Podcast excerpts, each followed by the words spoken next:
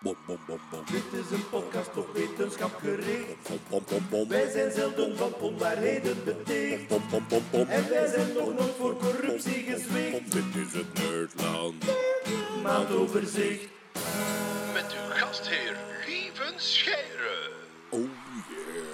Een zeer goede dag iedereen en welkom bij alweer een nieuwe eh, Nerdland maandoverzicht. Wij kijken terug op de maand december 2018 en we zijn daar los in. Hè. Misschien al dingen die al gebeurd zijn in januari ook. En wij maken een eigenzinnige selectie wat ons het meest is opgevallen in het wetenschapsnieuws. Er is eh, goed nieuws en slecht nieuws over de lengte van de podcast. Het- het slechte nieuws is, of ja, goed of slecht, enfin, eh, er is heel veel nieuws, heel veel wetenschapsnieuws, maar we zijn ook met weinig. We zitten hier maar met vier rond de microfoon, dat ben ik zelf, en Jeroen Baar, Hallo. eh, Kurt Beheid Hallo. en Hetty Helsmoorto. Hey, dag lieven.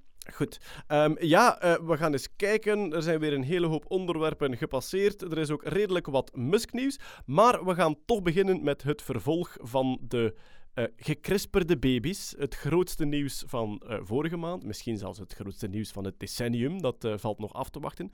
He Jiankui, de Chinese professor, had vorige maand, toen wij opnames gedaan hadden, dus net zijn tweelingbaby's gekrisperd, genetisch aangepast. Eh, ah, eh, even de CRISPR-jingle, zodat iedereen weer weet wat CRISPR is. Wel, er is nieuws, het is CRISPR nieuws en CRISPR is gewoonweg de revolutionaire techniek om snel en goedkoop veranderingen aan te brengen. DNA van leven, organisme. En die techniek is dus voor het eerst toegepast op de mens, terwijl daar eigenlijk een internationale afspraak was om dat niet te doen.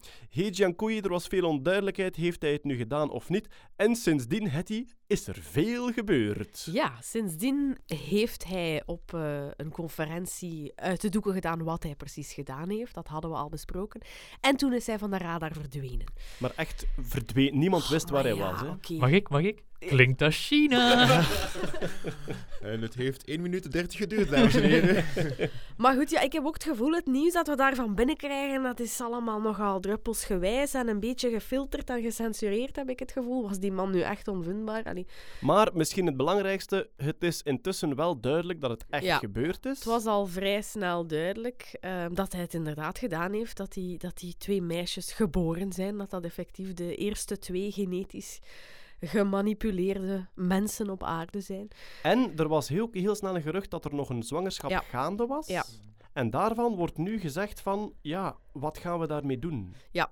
Eh, op die conferentie is ook gevraagd geweest aan hem, van ja, je hebt dat nu verteld. ehm, is dat een, een chemical pregnancy? En hij zei yes, yes, yes. Maar eigenlijk een chemical pregnancy, dat is een, een, ehm, een miskraam. Dus de vraag is nu, heeft hij gewoon begrepen, is dat een, een IVF-zwangerschap? eh, waarop dat hij gewoon ja heeft geantwoord. De vraag is nu, ja, is die vrouw nog zwanger? Ehm, waar zit die? Het is allemaal heel onduidelijk, heel verwarrend. Hoe was de sfeer op die, op die eh, conferentie, Hetty? Ik was er niet, Jeroen, maar... Maar ja, je hebt misschien filmpjes gezien of wat opgevangen. Ja. Ehm, maar op de conferentie zelf, ik denk dat dat een typische wetenschappelijke conferentie was, maar het ging natuurlijk voor, vooral daarover. En de, de overwegende reactie van alle experten was, dit was veel te vroeg, dit had nooit mogen gebeuren. Ik Ehm, stel me dan voor dat er tijdens zo het vragenmomentje aan een talk dat er heel veel passief-agressieve vragen gesteld werden Ja. aan de micro. hè. Dat was ook een, een, een klein beetje mijn gevoel. Eh, er was iemand, ik vond dat wel mooi, die het verwoord had. ehm, dit is de verkeerde bocht op, de juist, op het juiste pad. Dus dit leidt... dat klinkt dit Chinees. heeft, klinkt Chinees, nee. dit heeft allemaal wel potentieel en, en kan heel veel mogelijke ziekten in de wereld uithelpen, maar het is op de verkeerde manier gebeurd. Hij heeft het allemaal in het geheim gedaan. Ehm, zeer weinig transparant. Er is nu twijfel of dat de koppels echt wisten waar dat ze aan begonnen. Oeh. Hij heeft het een beetje verkocht als een, een HIV-vaccin dat hij aan het testen was. Natuurlijk een heel brede definitie van een HIV-vaccin. Maar eh, ja, kijk, En hoe is het met de baby's eigenlijk nu? dat is ehm, ook onduidelijk. Ze zijn ook niet geïdentificeerd, Nee. niemand weet wie Ah. het Nee. zijn. Hè? Maar die worden toch opgevolgd Ja, dan? iemand moet dat dus. weten, maar mm, ja. Tikkende tijdbom. ja. Nee, maar dat is ook, ik bedoel, hij heeft het echt, hij heeft het echt op eigen initiatief gedaan. Buiten zijn universiteit om. Hè. De universiteit was niet op de hoogte. En dat is, ja, dat is iets waar, waar, waar dat ik mij soms van, ja...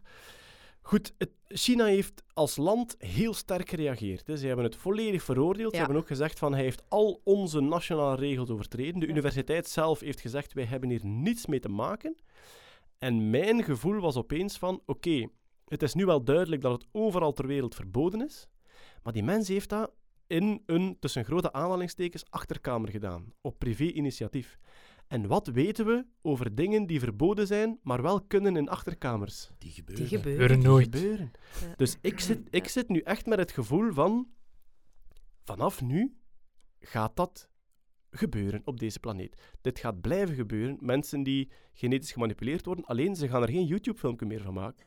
Want ze zien nu wel dat je daar een gigantische backlash van Ja. krijgt. Je zou nog verder kunnen gaan en denken, misschien was hij helemaal niet de eerste. En misschien is het in labo's al gebeurd. Wie weet. dat- ja. Kan. Wie weet. Ja. En ja, we hebben een mail gekregen trouwens. In Nederland is er een team Juist. die zich, nu al, eh, die zich nu al aan het specialiseren zijn in het opsporen van DNA-doping. Dus die zijn al Oh, ja. klaar om dat echt te detecteren bij atleten. ja. In Goed. dit, eh, in dit eh, potje urineren, alsjeblieft. Met welke van mijn drie piemels? Iets klopt hier niet. Ja, ja, want het is een vrouw. Met de groen gloeiende. Eh, ik heb een interview gelezen met de organisator van die conferentie Ja. in Hongkong. En ehm, die zegt, ehm, ja, hij zegt dat gemerkt bij die man dat hij daar geweldig trots op is. Ja. En hij zegt ook, er heeft heel veel ego gespeeld bij He Jiankui om de eerste te zijn. Roem het is een en jonge wetenschapper. Fame. hè. En hij is vrij jong, ja. Begin de dertig Ja. is hij. Zeer ambitieus. Een Ja. paar jaar in Amerika gezeten ook. eh, werd daar al opgemerkt als eh, vooruitstrevend. En ik wil dingen doen die, die anderen niet kunnen of niet, nooit gaan doen of nooit willen doen. Ja, ja, absoluut. En, en hoe, hoe is het nu met de man? Weten we waar dat hij is? Ja, wel, dus hij was verdwenen en sinds vorige week is er eh, het bericht binnengekomen dat hij onder een soort huisarrest staat, samen met zijn vrouw en vermoedelijk eh, baby. Er is een baby gesignaleerd op het balkon van het appartement. Dat zou ik al heel verdacht vinden in zijn geval. Ja, Wie is dat dan? Welke baby is dat dan? Nee, ehm, in een soort dorm, een soort eh, gastenverblijf op de campus van de universiteit. Die wel door de staat beheerd Ja, wordt. Hè. daar zijn ook bewakers eh, in de hal en, en rondom het huis. Ehm, ja. Het, is, het, is, het is echt Dat een... klinkt als China. Ja, ik kan niet anders Nee, zeggen. maar het is, het is echt een film aan het worden. Dus op een bepaald moment verschenen er op het internet foto's van een man in de verte. Ja. En door eh, mensen die hem kennen werd er gezegd, dat is hem. Ja.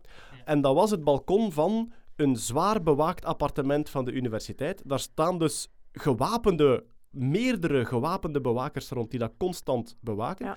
Toen het uitkwam werd er een beetje gereageerd van de universiteit van ja, het was niet de bedoeling dat jullie wisten wat er hier aan het gebeuren was. Dus ze wilden hem echt gewoon isoleren.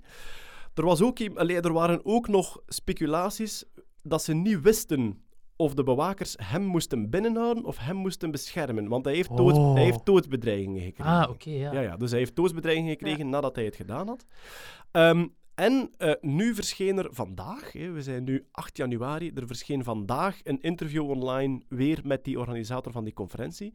En die zei nu in dat interview, wij vrezen dat hij de doodstraf riskeert. Daar lees ik hier verder over dat hij de doodstraf zou riskeren. Niet noodzakelijk meteen om het CRISPR-gedoe, maar om, omwille van, omdat hij zo, dat zo lang verborgen gehouden heeft, is er een zekere vorm van corruptie gebeurd. Hij heeft mensen moeten omkopen om dat stil te houden. Hij en heeft, da- daar ja, zijn ze heel hard op aan het pakken. Lees ik in het, het, het bericht. Hij heeft handtekeningen vervalst. Hij heeft de aanvraag van het onderzoek niet correct ingediend. Ehm, er, er was een Chinese nationale regel dat Ja. als je CRISPR eh, toepaste op ei- bevruchte eicellen, dat die altijd moesten vernietigd worden en niet mochten ingeplant worden.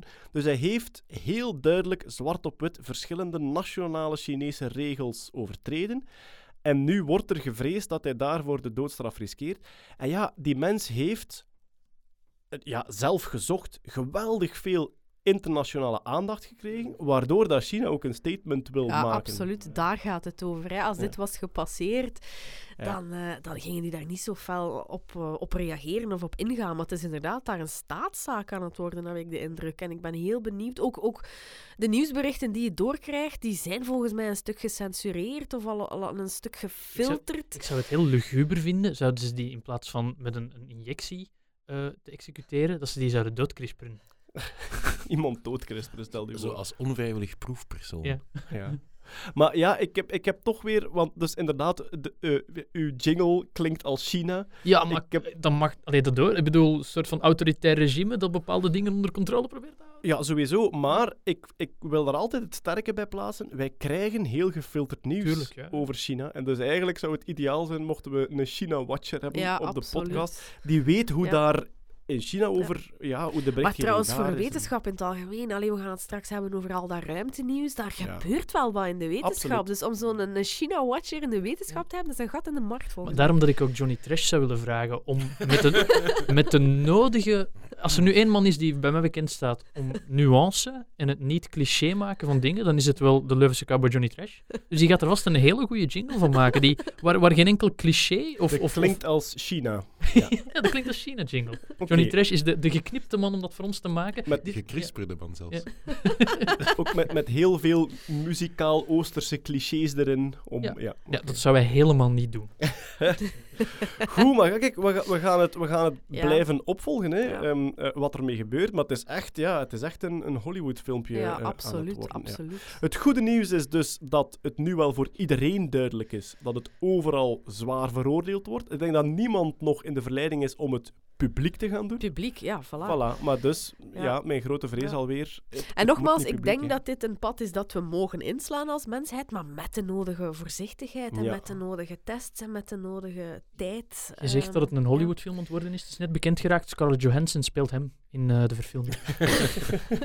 Met drie piemels. Sorry. Mm, Scarlett Johansson met drie... Nee, we gaan daar niet verder... we gaan daar niet verder op ingaan. aan, wetenschap. Zeg, maar laat ons anders vooral in het oosten blijven, want in Rusland hebben ze vorige maand een toptechnologische robot voorgesteld, genaamd Boris. Er was een technologisch congres voor middelbare scholieren en Boris de robot kwam daar een dans doen.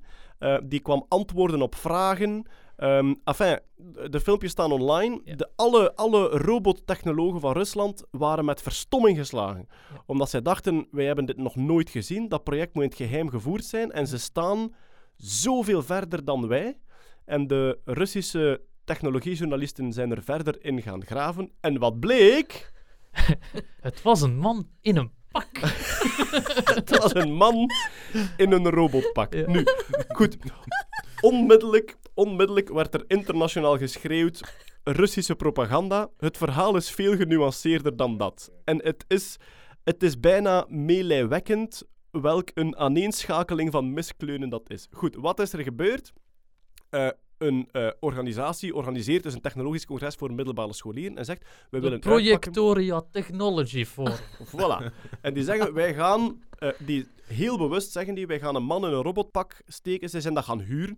Dat robotpak is bekend. Dat is Ah, een ja. pak dat te huur is. Dus ze wisten dat dat gewoon duidelijk was. Ja. 3000 eh, pond. 3000 te pond huren, om het te huren. Voilà. Dus ze hebben dat pak gehuurd, ze hebben die man erin gestopt, ze hebben die een dansje laten doen. En de organisator en de presentator dachten opeens van, hé, hey, weet je wat, we laten gewoon lekker in het midden of dat waar is of niet.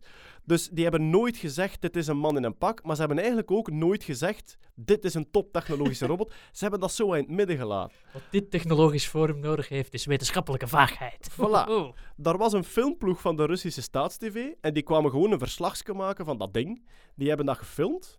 En ja, die dachten zelf, ja, dat zijn journalisten op een totaal ander gebied. Die hebben geen kennis van waar de robotica staat. Dus die dachten in eer en geweten, coole robot. Die sturen op naar de eindredacteur. En die eindredacteur die denkt van, wauw, wat een coole robot. Ik ga dit gewoon carrément in het nieuws zetten. En dus door die aaneenschakeling verschijnt er in het nieuws gewoon een bericht. Rusland heeft een toptechnologische robot ontwikkeld. En ja, en dan is natuurlijk alles uitgekomen. Maar het kan geen propaganda geweest zijn, omdat dat pak gewoon bekend is als robotpak. Het pak is bekend als Al Alyosha de robot. Alyosha de robot, Alyosha ja. de voilà. robot. Dus je kunt hem huren als je wilt, hè, als er mensen de, de experten van buitenaf hadden het gemerkt aan het feit dat de robot te veel onnodige bewegingen maakte. Een robot, als hij naar links moet draaien, ja, die doet dat redelijk perfect. En Ja. die, die doet geen, geen technologische spier te veel. Maar deze robot, die wankelt een beetje. Ja. Ja, het was in Rusland, dat was waarschijnlijk ook al Ja, een beetje gezopen. En, eh, ja, voilà. ja, in feite, dat, dat is wel boeiend, want dat is nu exact wat Google aan het doen is met een Google Assistant. Die Zo, spraaktechnologie, ehm, die aarzelt, hè, Ja. Om het menselijker te maken. ja. Die aarzelt en die zet daar uitjes tussen enzovoort. Dus als we ooit een echte geloofwaardige robot willen hebben, moet daar een beetje reis op Volgens mij een geloofwaardige robot die moet kreunen als ze hem iets opraapt. Zoals die net zijn veters geknoopt heeft. Ah. Of af en toe ook zeggen, geen zin in. geen koest. What is my purpose? Fetch the butter. Geen zin in. Ja. Zou er dan binnenkort een Turing-test voor robots bestaan? Ja, zo de De omgekeerde. danstest. Ja. Ja, dat je echt zo op een manier... Het Sterren op de dansvloer, maar één van de kandidaten is, is een robot. Androids op de dansvloer. ja. James Cook, ik denk dat je een robot bent. we gaan verhuizen naar Israël. In Israël is het eerste ehm, artificiële vlees biefstuk gemaakt. Dus artificial meat, lab meat, wordt al een tijdje gekweekt. Heeft zijn, trouwens, heeft zijn oorsprong in Nederland. Nederland is de bakermat van het kweekvlees. Eh, nog steeds heb je Moza Meat in eh, Maastricht, denk ik, die ook echt frontrunners zijn in het maken van kweekvlees. Nu, je kunt dus spiervezeltjes maken uit stamcellen die je via gewoon een injectie uit een koe haalt. Maar qua textuur is dat gehakt. En het is echt een uitdaging om daar de textuur van een biefstuk aan te geven. En dus een Israëlisch bedrijf is daar als eerste in geslaagd. En blijkbaar is dat dan, je moet dan echt een soort groeistructuur. Dus ja, ze noemen dat scaffolding. Dus eigenlijk Ja. stellingen. Scaffolding, ja. En dan moeten je cellen laten groeien binnen die structuur die je zelf voorbereid hebt. En ze hebben dus een flinterdun biefstukje, dunner dan een centimeter, hebben zij kunnen creëren Maar het en zijn wel ehm, dierlijke cellen. Ja. Ja, Ja, je, start, je start met een dierlijke cel en eigenlijk geeft je eh, aan die cel dezelfde soort ehm bouw- Instructies, ja. Ja, instructies zitten daarin, maar je geeft dezelfde soort bouwstoffen eraan als een koe die graast. Oké. Dus ehm, je hebt... eh, Gras. wat dat er in gras zit. hè. Heeft dat dan ook mogelijke toepassingen in de ruimtevaart? Als je zo geen 10 kilo biefstuk moet meeslepen naar je ruimtemissie. Ja, het probleem is, biefstuk kunt kweken. eh, wanneer je moet heel veel voedingsstoffen meepakken. Ja. Mhm. Dus eh, qua, qua massa, qua materie, zit eigenlijk met hetzelfde probleem. Nu, ik heb gebeld met Mark Post en dat is eigenlijk ja, een beetje de grond. Dat is niet die, die, die dat allereerste, ehm, die allereerste hamburger gemaakt had. Een Nederlandse ja. professor die nu ook in Mozambique eh, zit, in eh, Maastricht. En ehm, ja, het gaat geweldig snel voor het kweekvlees, zegt hij zelf. Dus ze zijn heel lang een beetje alleen geweest. En nu krijgen ze overal navolging. Ehm, hij zegt dat hij, dus als ze, ze, ze moeten met een injectienaald stamcellen uit de bil van een koe halen. Mhm. Na één injectie met stamcellen, van één injectie, kan hij meerdere tonnen vlees kweken. Wauwie. Van eentje. En ik dacht vroeger dat dat beest dood moest. Dat is niet zo. Nee. Je kunt die stamcellen Nee. daar gewoon uithalen. En dan Je hebt een dat keer. promo, je hebt zo, er is zo'n promofilmpje ervan, waarbij dat je zo ehm, eh, een picknicktafel, waar dat er zo vijf man zo chicken wings aan het eten is. Ja. Chicken nuggets, ja. Of chicken nuggets Oh, chicken en nuggets. chicken nuggets, ja, niet wings, want die textuur zijn namen maar chicken nuggets. En je ziet zo bij ieder chicken nugget zo met de tekst erop van eh, John Ian. Ian, ja, Ian, ja. Ian, Ian, Ian. En dan, zie je, dan eh, gaat de camera ruimer en dan zie je zo ineens een kip voorbij wandelen. This is Ian. Om Dus maar aan te Ah, tonen hij dat hij is. moet niet doodgaan, Ah, maar het is zijn wel zijn of haar stamcellen Ja. die dat gebruikt Ja. zijn om dan te gaan Voor kweken. kippenvlees heb je één vers geoogste veer nodig. Dus als een veer. Ja, ja. Je trekt een veer uit een kip. En uit de stamcellen die je dan waarschijnlijk aan de punt van die veer vindt, Amai. kun je dus meerdere chicken nuggets maken. En dan kun je dus chicken nuggets eten terwijl de kip in kwestie aanwezig is, Mhm. terwijl hij opgefret wordt. En je hebt een, en je hebt een toffe hoed. Met de veer. met de veer op. Ah, ja, voilà, de, de, Maar de, de veer van te- De Ian. textuur van chicken nuggets creëren kan niet moeilijk zijn. Hè? Dat is Ja. Isimo en karton. ja. Oh, dat is nog een keer... Isimo, karton en kipkruiden, klaar. Ah, ja. Dat is een keer recyclage ook dan. Maar nu nog vrij duur waarschijnlijk in, Ja. in productie? Ja, maar de, de prijs gaat geweldig snel naar Ja. beneden. Oké. Mozambique, dat Nederlands bedrijf, wil het in 2021 op de Nederlandse markt brengen. Ja, dus eh, In dan, de, in de appie waarschijnlijk. Maar heb ik ook gevraagd aan Mark Post en hij zegt van kijk, de moment dat wij naar de markt gaan, gaan wij duur vlees zijn, omdat wij een soort Ja. gimmickvlees gaan zijn. Ja. En mensen gaan zeggen van, ja, hier zie kijk eens, dit is kweekvlees. Ehm, trouwens, eh, ecologisch zitten Ja. zij, hebben zij een, een volledige ehm, life cycle analysis laten doen. Omdat ja, je hebt een labo dat draait en Dus er moet echt wel wat energie en grondstof gebruikt worden. En ze zitten onder de 50% van wat de eh, ecologische kosten zijn van, van gewoon vlees. En ze willen dan nog drastisch naar beneden Ja. halen. Dat, dat is eigenlijk nog veel, hè? Ik dacht dat dat een stuk Ja. minder ging zijn. Ja, ik weet het, maar ja, er draait wel een fabriek. hè. Tuurlijk. Een, een Ja. koe staat op, Ja. een, op een plein en er, er draait wel Ja. een fabriek om dat te creëren. Ja. Ja, en, en ehm, het is vooral zo naar veiligheid. Also, dat is wat dat natuurlijk de promo-filmpjes Ja. zeggen. Ehm, het, het is gewoon omdat ze geen ziektes hebben. Het is een steriele labo-omgeving. Dus wat dat er bijvoorbeeld bij, bij heel veel in de vleesindustrie is, er wordt keiveel antibiotica, keiveel Ja. geneesmiddelen in die, in die dieren gespoten. En dat hebben zij niet nodig. Dus ze zeggen, het is gewoon gezonder. Ja. Omdat het echt puurder is. En dan hebben ze de tegenlobby van de, de American Meat dinges, die dat dan echt aan het vechten zijn en aan het lobbyen zijn, dat dat geen vlees genoemd mag worden. Ja, voor de naamgeving. Ja, gewoon de naamgeving, dat dat zo... Vleeslobby. Zo'n beetje een buikgriep, dat wordt hard van.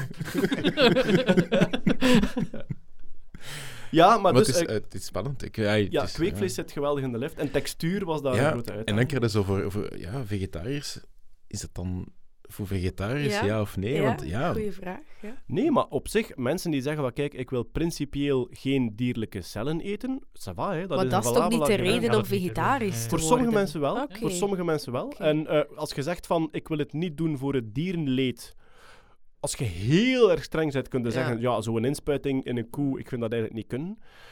Goed, je kunt ook even goed zeggen, eigenlijk heb je van, van, die, van die vleesproteïnen, dierlijke proteïnen, hebben de meeste mensen, wat hangt af van je genetica, maar de meeste mensen hebben dat niet nodig. Dus je kunt, oké, dat kweekvlees is ecologischer, maar zuiver plantaardige voeding is nog ecologischer.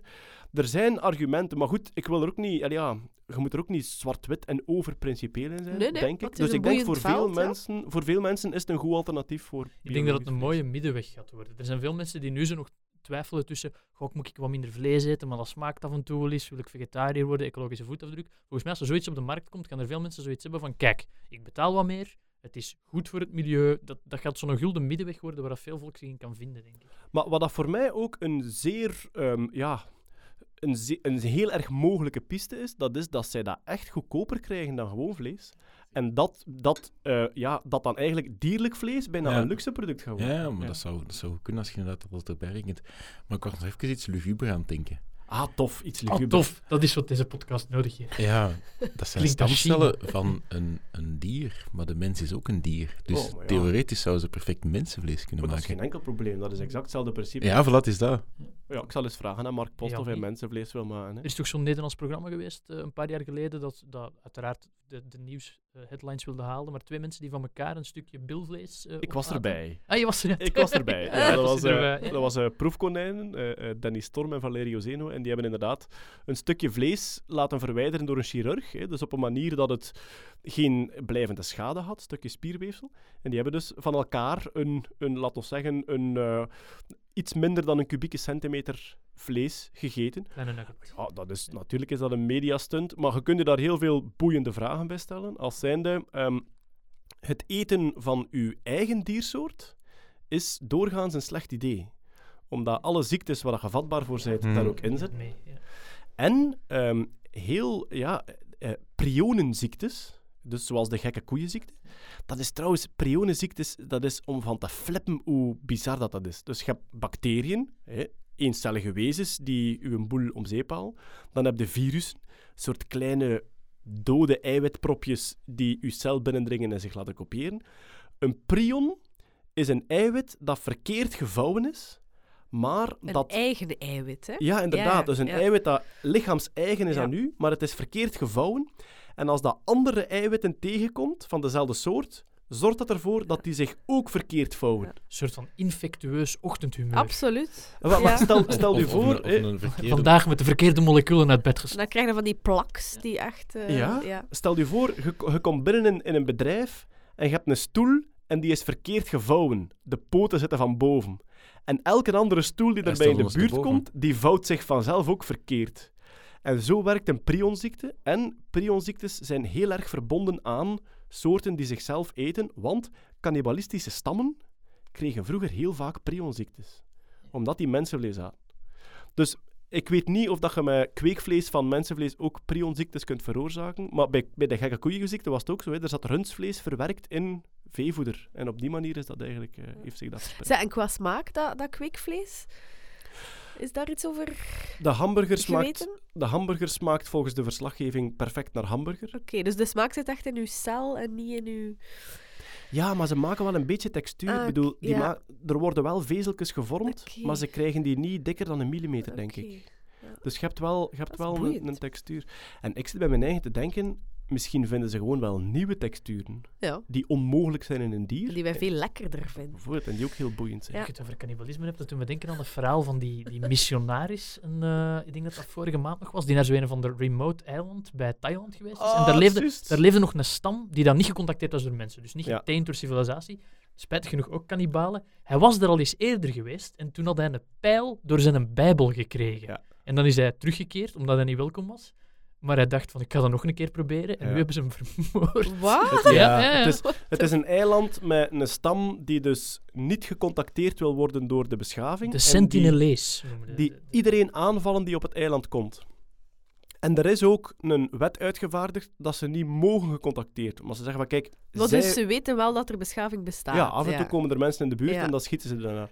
Maar dus zij willen niet gecontacteerd worden. Heel veel antropologen zeggen, Ja. dit is geweldig boeiend. Een jager-verzamelaar Ja. eh, ja, gegeven op een eiland. En er is een wet dat dat niet mag. En er was, zowaar, een religieuze Amerikaan die dacht, maar ik moet toch het woord van God ook naar hen brengen. En die heeft dus mensen omgekocht om mij met mijn bootje naar daar te voeren. Ehm, wat blijkt, die stam, die lachen altijd. Die zijn altijd blij. Dus je komt op dat eiland en die lachen naar u en dan schieten die met pijlen naar u. En dus hij kreeg een pijl door zijn bijbel en voor hem was het het teken van, zie je wel, God beschermt mij. En wat bleek de tweede keer? God beschermt Ja. hem niet. Pijl, pijl dus een piemel. Ja, dus hij is eh, eh, doodgepijld en hij ligt nu begraven. Dus ze hebben gezien dat de stam hem begraven heeft op het strand. Een vorige mens die dat eiland binnengedrongen heeft, eh, hebben ze ook begraven op dat strand. En hebben ze na een tijd opgegraven om hem aan een paal te spissen en uit te stallen. En dus nu vragen ze zich af of ze dat ook met tien mens gaan doen. En zijn familie vraagt voor een legerinterventie om zijn lichaam terug te halen. Ja.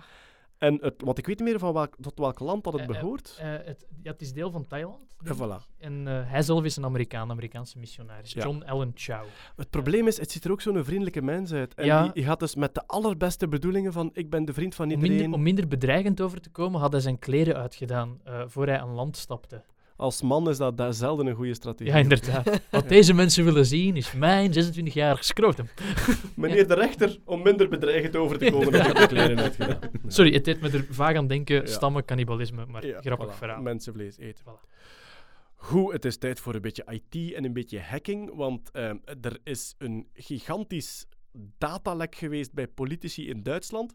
We gaan er wel bij zeggen, het is nog heel vroeg, het is net uitgekomen en we gaan waarschijnlijk volgende maand pas het verhaal kunnen vertellen, maar het ziet er wel huge uit. Ja, het is niet alleen politici zelfs. Dus in Duitsland zijn er, ehm, is er heel lang eigenlijk ehm, ja, via phishing, of het is nog niet duidelijk juist hoe dat gebeurd is, via fake Twitter, En dus phishing, phishing is eigenlijk de, de, gestuurd een mail van Hallo, we Oh, zijn, nee, twi- we we zijn Twitter bank- en we ja. zijn uw wachtwoord kwijt. voilà, Kun je het ja, ons voilà. even mailen? wij zijn Twitter, kunt je hier inloggen en zo steelt je het wachtwoord. Ook de manier waarop de fappening gebeurd is, denk ik. Ja, hè? ja. De, de foto's van Jennifer Lawrence en zo die gestolen waren, was ook via phishing mails. Ja. En dan vooral het feit dat mensen een wachtwoord gebruiken voor verschillende websites, Ja. hetzelfde wachtwoord, dat geeft natuurlijk heel veel vrij. Ehm, maar vooral de schaal waar dat op gebeurd is, is, is, is enorm. Eh, als je kijkt naar, naar de politici in Duitsland, er zijn 398 eh, members of parliament van Duitsland ge- 398 398 parlementairen. parlementair, wat dat ze eigenlijk ge, eh, gedoxt hebben. En doxing is publieke gege- eh, privégegevens eigenlijk publiek gemaakt hebben. Gelijk eh, adres, gsm-nummer, maar ook privéfoto's, Persoonlijke communicatie. persoonlijke communicatie. van Macron zijn herverkiezing was dat Ja. ook, de, de Macron-leaks is ook zoiets. Ja, En, en- moeten en- er daar toch heel veel op geklikt hebben? Ik vind het de wel, belangrijk om te zeggen, leak vind ik een beetje een miswoord, want het is data die daar effectief wel gestolen is. Misschien Ja, het is data die gestolen is en, en, en vooral, vooral via Outlook, gewoon ja, via mail, Ja. een aantal mailwachtwoorden, ja, daar zit wel wat mailverkeer in. En als je van één iemand Eh, een mailbox kunt hacken, ja. ja. dan heb je heel veel mailconversatie met heel veel andere mensen, waaronder Angela Merkel hebben ze ook gehackt. Damn. En dan, Voilà, dat is er. Dat is, eh, maar niet alleen dus eh, 398 ehm, eh, members of parliament, maar ook van het Europees Parlement. En ook een, een stevig aantal eh, bekenden en journalisten. En vooral dan de linkse kant, waardoor dat zo direct al was van ja, het zal rechts zijn geweest. De bekendste acteur die ertussen zat was Til Schweiger. Dat is, dat is zo'n Duitse acteur die wel in wat, eh, wat, wat Hollywoodfilms meespeelt. Meestal als een slechterik, want hij heeft een boeventronie. Eh, Maar het was een... Het was een ja, wat, wat was het motief? Want Ja. zij hebben, Wat ze, hebben, ze- ze hebben de data gestolen en echt bewust Ja, publiek voilà. dus ze hebben de da- data gestolen waarvan dat ze vermoeden dat dat al heel lang bezig is. Maar ja, je bouwt dat dan op. Of je hebt, als je een mailbox hebt, ja, daar zit ook wel wat mails van x aantal jaar geleden in. Ehm, en dan is het eh, vooral raar dat degene dat gestolen heeft, dat hij in december elke dag een stukje van die data gelost heeft via een Twitter-account. Met een link dat je hem eigenlijk kon Allee. downloaden. En dat heeft dus echt een maand en vier dagen geduurd eer dat iemand dat door had. En dat is heel raar, waardoor dat, dat ze denken van ja, dat gaat niet georganiseerd zijn, dat gaat geen terroristische beweging, dat gaat geen Rusland zijn, dat gaat gewoon enen die er nog wel heel veel tijd had of ja, whatever. opvallend. ehm, in de datalekken zijn vooral mensen van de linkerkant van het spectrum te vinden. Je Ja. kunt dat als twee dingen interpreteren. Ah, dan zit de rechterzijde erachter. Of dan wil iemand dat wij denken dat de rechterzijde erachter zit Ja. door bepaalde data te, te. Of, of waarschijnlijk, zoals in dit geval is, dat gewoon één kerel is met nogal rechtse ideeën, dat die zei van, oh, ik ga de die een keer pakken, zeg. Of ze zijn gemakkelijker te hacken. Ik, ik vond het Ja. wel interessant. Ja. Er, er is een hackergroep die een soort van Panini-stickersysteem voor data gebruikt heeft. Dat is, dat is een hackergroep die is bezig met heel hard met Encryptie met panini-stickers. Nee, met 9-11. Wat is daar gebeurd? De overheid daarvoor iets tussen? En die beweren geheime documenten gestolen te hebben van rechtszaken rond 9-11. En je kon eigenlijk bitcoins storten. En voor een bepaald aantal bitcoins kreeg je 10 stukken data uit de laagste laag. Dus de minst geheime documenten. Gotta catch 'em all. Voor meer, voor meer bitcoins kreeg je 10 random documenten uit een bovenste laag. En zo konden eigenlijk gewoon door de crowd van de bitcoin konden zeggen van oké, we willen eh 10 stickers uit de heel top secret categorie. Dat zijn die glimmende zo. Ja, en dan krijg je, dan krijg je Een gewoon blinker. Ja, de blinker, ja. Ik vond, dat een, ik vond dat een hele grappige manier om dat aan te pakken. Want dat zijn ook maar mensen die op een hoop data gestolen, ge- En gestoten zijn. geld willen En daar zoveel mogelijk geld willen uitlekken. Ik vind En dan, en dan ook wisselen op de Ja, speelplaats. wissel- ja. Ja. Ik heb dubbels. Ja, Ik heb Merkel al. Heerlijk toch? Maar dus, eh, ja, allee, het, het is, het is, ze gaan het ontwikkelen terwijl dat we erover Voilà, het praten. is aan het ontwikkelen. En vooral wat dat, wat dat wel... ehm, ja, dus alle links zijn nu offline gehaald. En er zijn echt wel... Er is een heksenjacht gebeurd om die allemaal offline te halen. Een heksenjacht. Ah. Iemand moest het doen. I'll get me goed. Ehm, en, en dat is nu vooral zo een, een Duitse journalist, heeft, eigenlijk een van de eerste dat ze ontdekt heeft, eigenlijk zo. ehm, Julian Rupke, ik denk dat ik het juist uitspreek. En die dat zo direct ook wel het ethische vraagstuk daarnaast zet. Want kijk, als journalist, hij heeft gewoon al die data. Dus er, zit, er zitten in die data zitten, zitten ja, achterklappraatjes. Hè. Dat zijn privé-mails tussen Ja. politici over hoe gaan we den die pakken dat hem dat niet kan doen. Daar zitten mogelijk dingen van corruptie. En ja, wat moet je daarmee doen als journalist als je eigenlijk op een manier data hebt die dat op een niet-legale manier En je wordt is? misschien bespeeld ook. ja. Voilà, het is dat. In de eeuwige strijd naar, naar clickbait headlines, in tijden van die Macron-leaks, zijn er ook zo een of andere medewerker van Macron een hele mailbox geleakt. En dan zijn er ook nieuwsberichten verschenen van eh medewerker van het kabinet van Macron heeft zelfmoordpoging ondernomen. Dat is iets waar veel mensen op klikken, maar dat is geen nieuws. Het is niet omdat je die mails hebt met die persoonlijke informatie dat je daar nieuws van moet maken. Ja. Dat is een beetje het gevaar hoe dat de pers bespeeld wordt. Kijk naar de, de e-mails van, van Hillary Clinton of, of al die dingen die gelekt zijn van Podesta, haar, haar, haar mailmanager. Het feit dat die dingen gebundeld worden als dit is geheime informatie, maakt ze nog niet noodzakelijk nieuwswaardig. En dat is een val waarin dat ze in Duitsland hopelijk niet vallen. Ja, voilà. Volgende maand sowieso meer. Ja. ja. We gaan van Duitsland naar Frankrijk. Frankrijk? Het is echt een wereld. Het is hè. zo Ja, een dat is een songfestival. wereldreisje. Zo, ja. maar, maar we blijven wel een beetje in de wee samenzweringssfeer. Oh, De oudste vrouw die ooit geleefd heeft, Jeanne Calment. 122 jaar geworden. Een eh, Russische, goh, wat is dat dan? G- Geriater? Ja, zo een, een specialist in Ja, oude leeftijd. Ja, geriater. Die zegt van, kijk, ehm, 116 is volgens hem de biologische grens waar zelfs een perfect gezond menselijk lichaam niet over kan.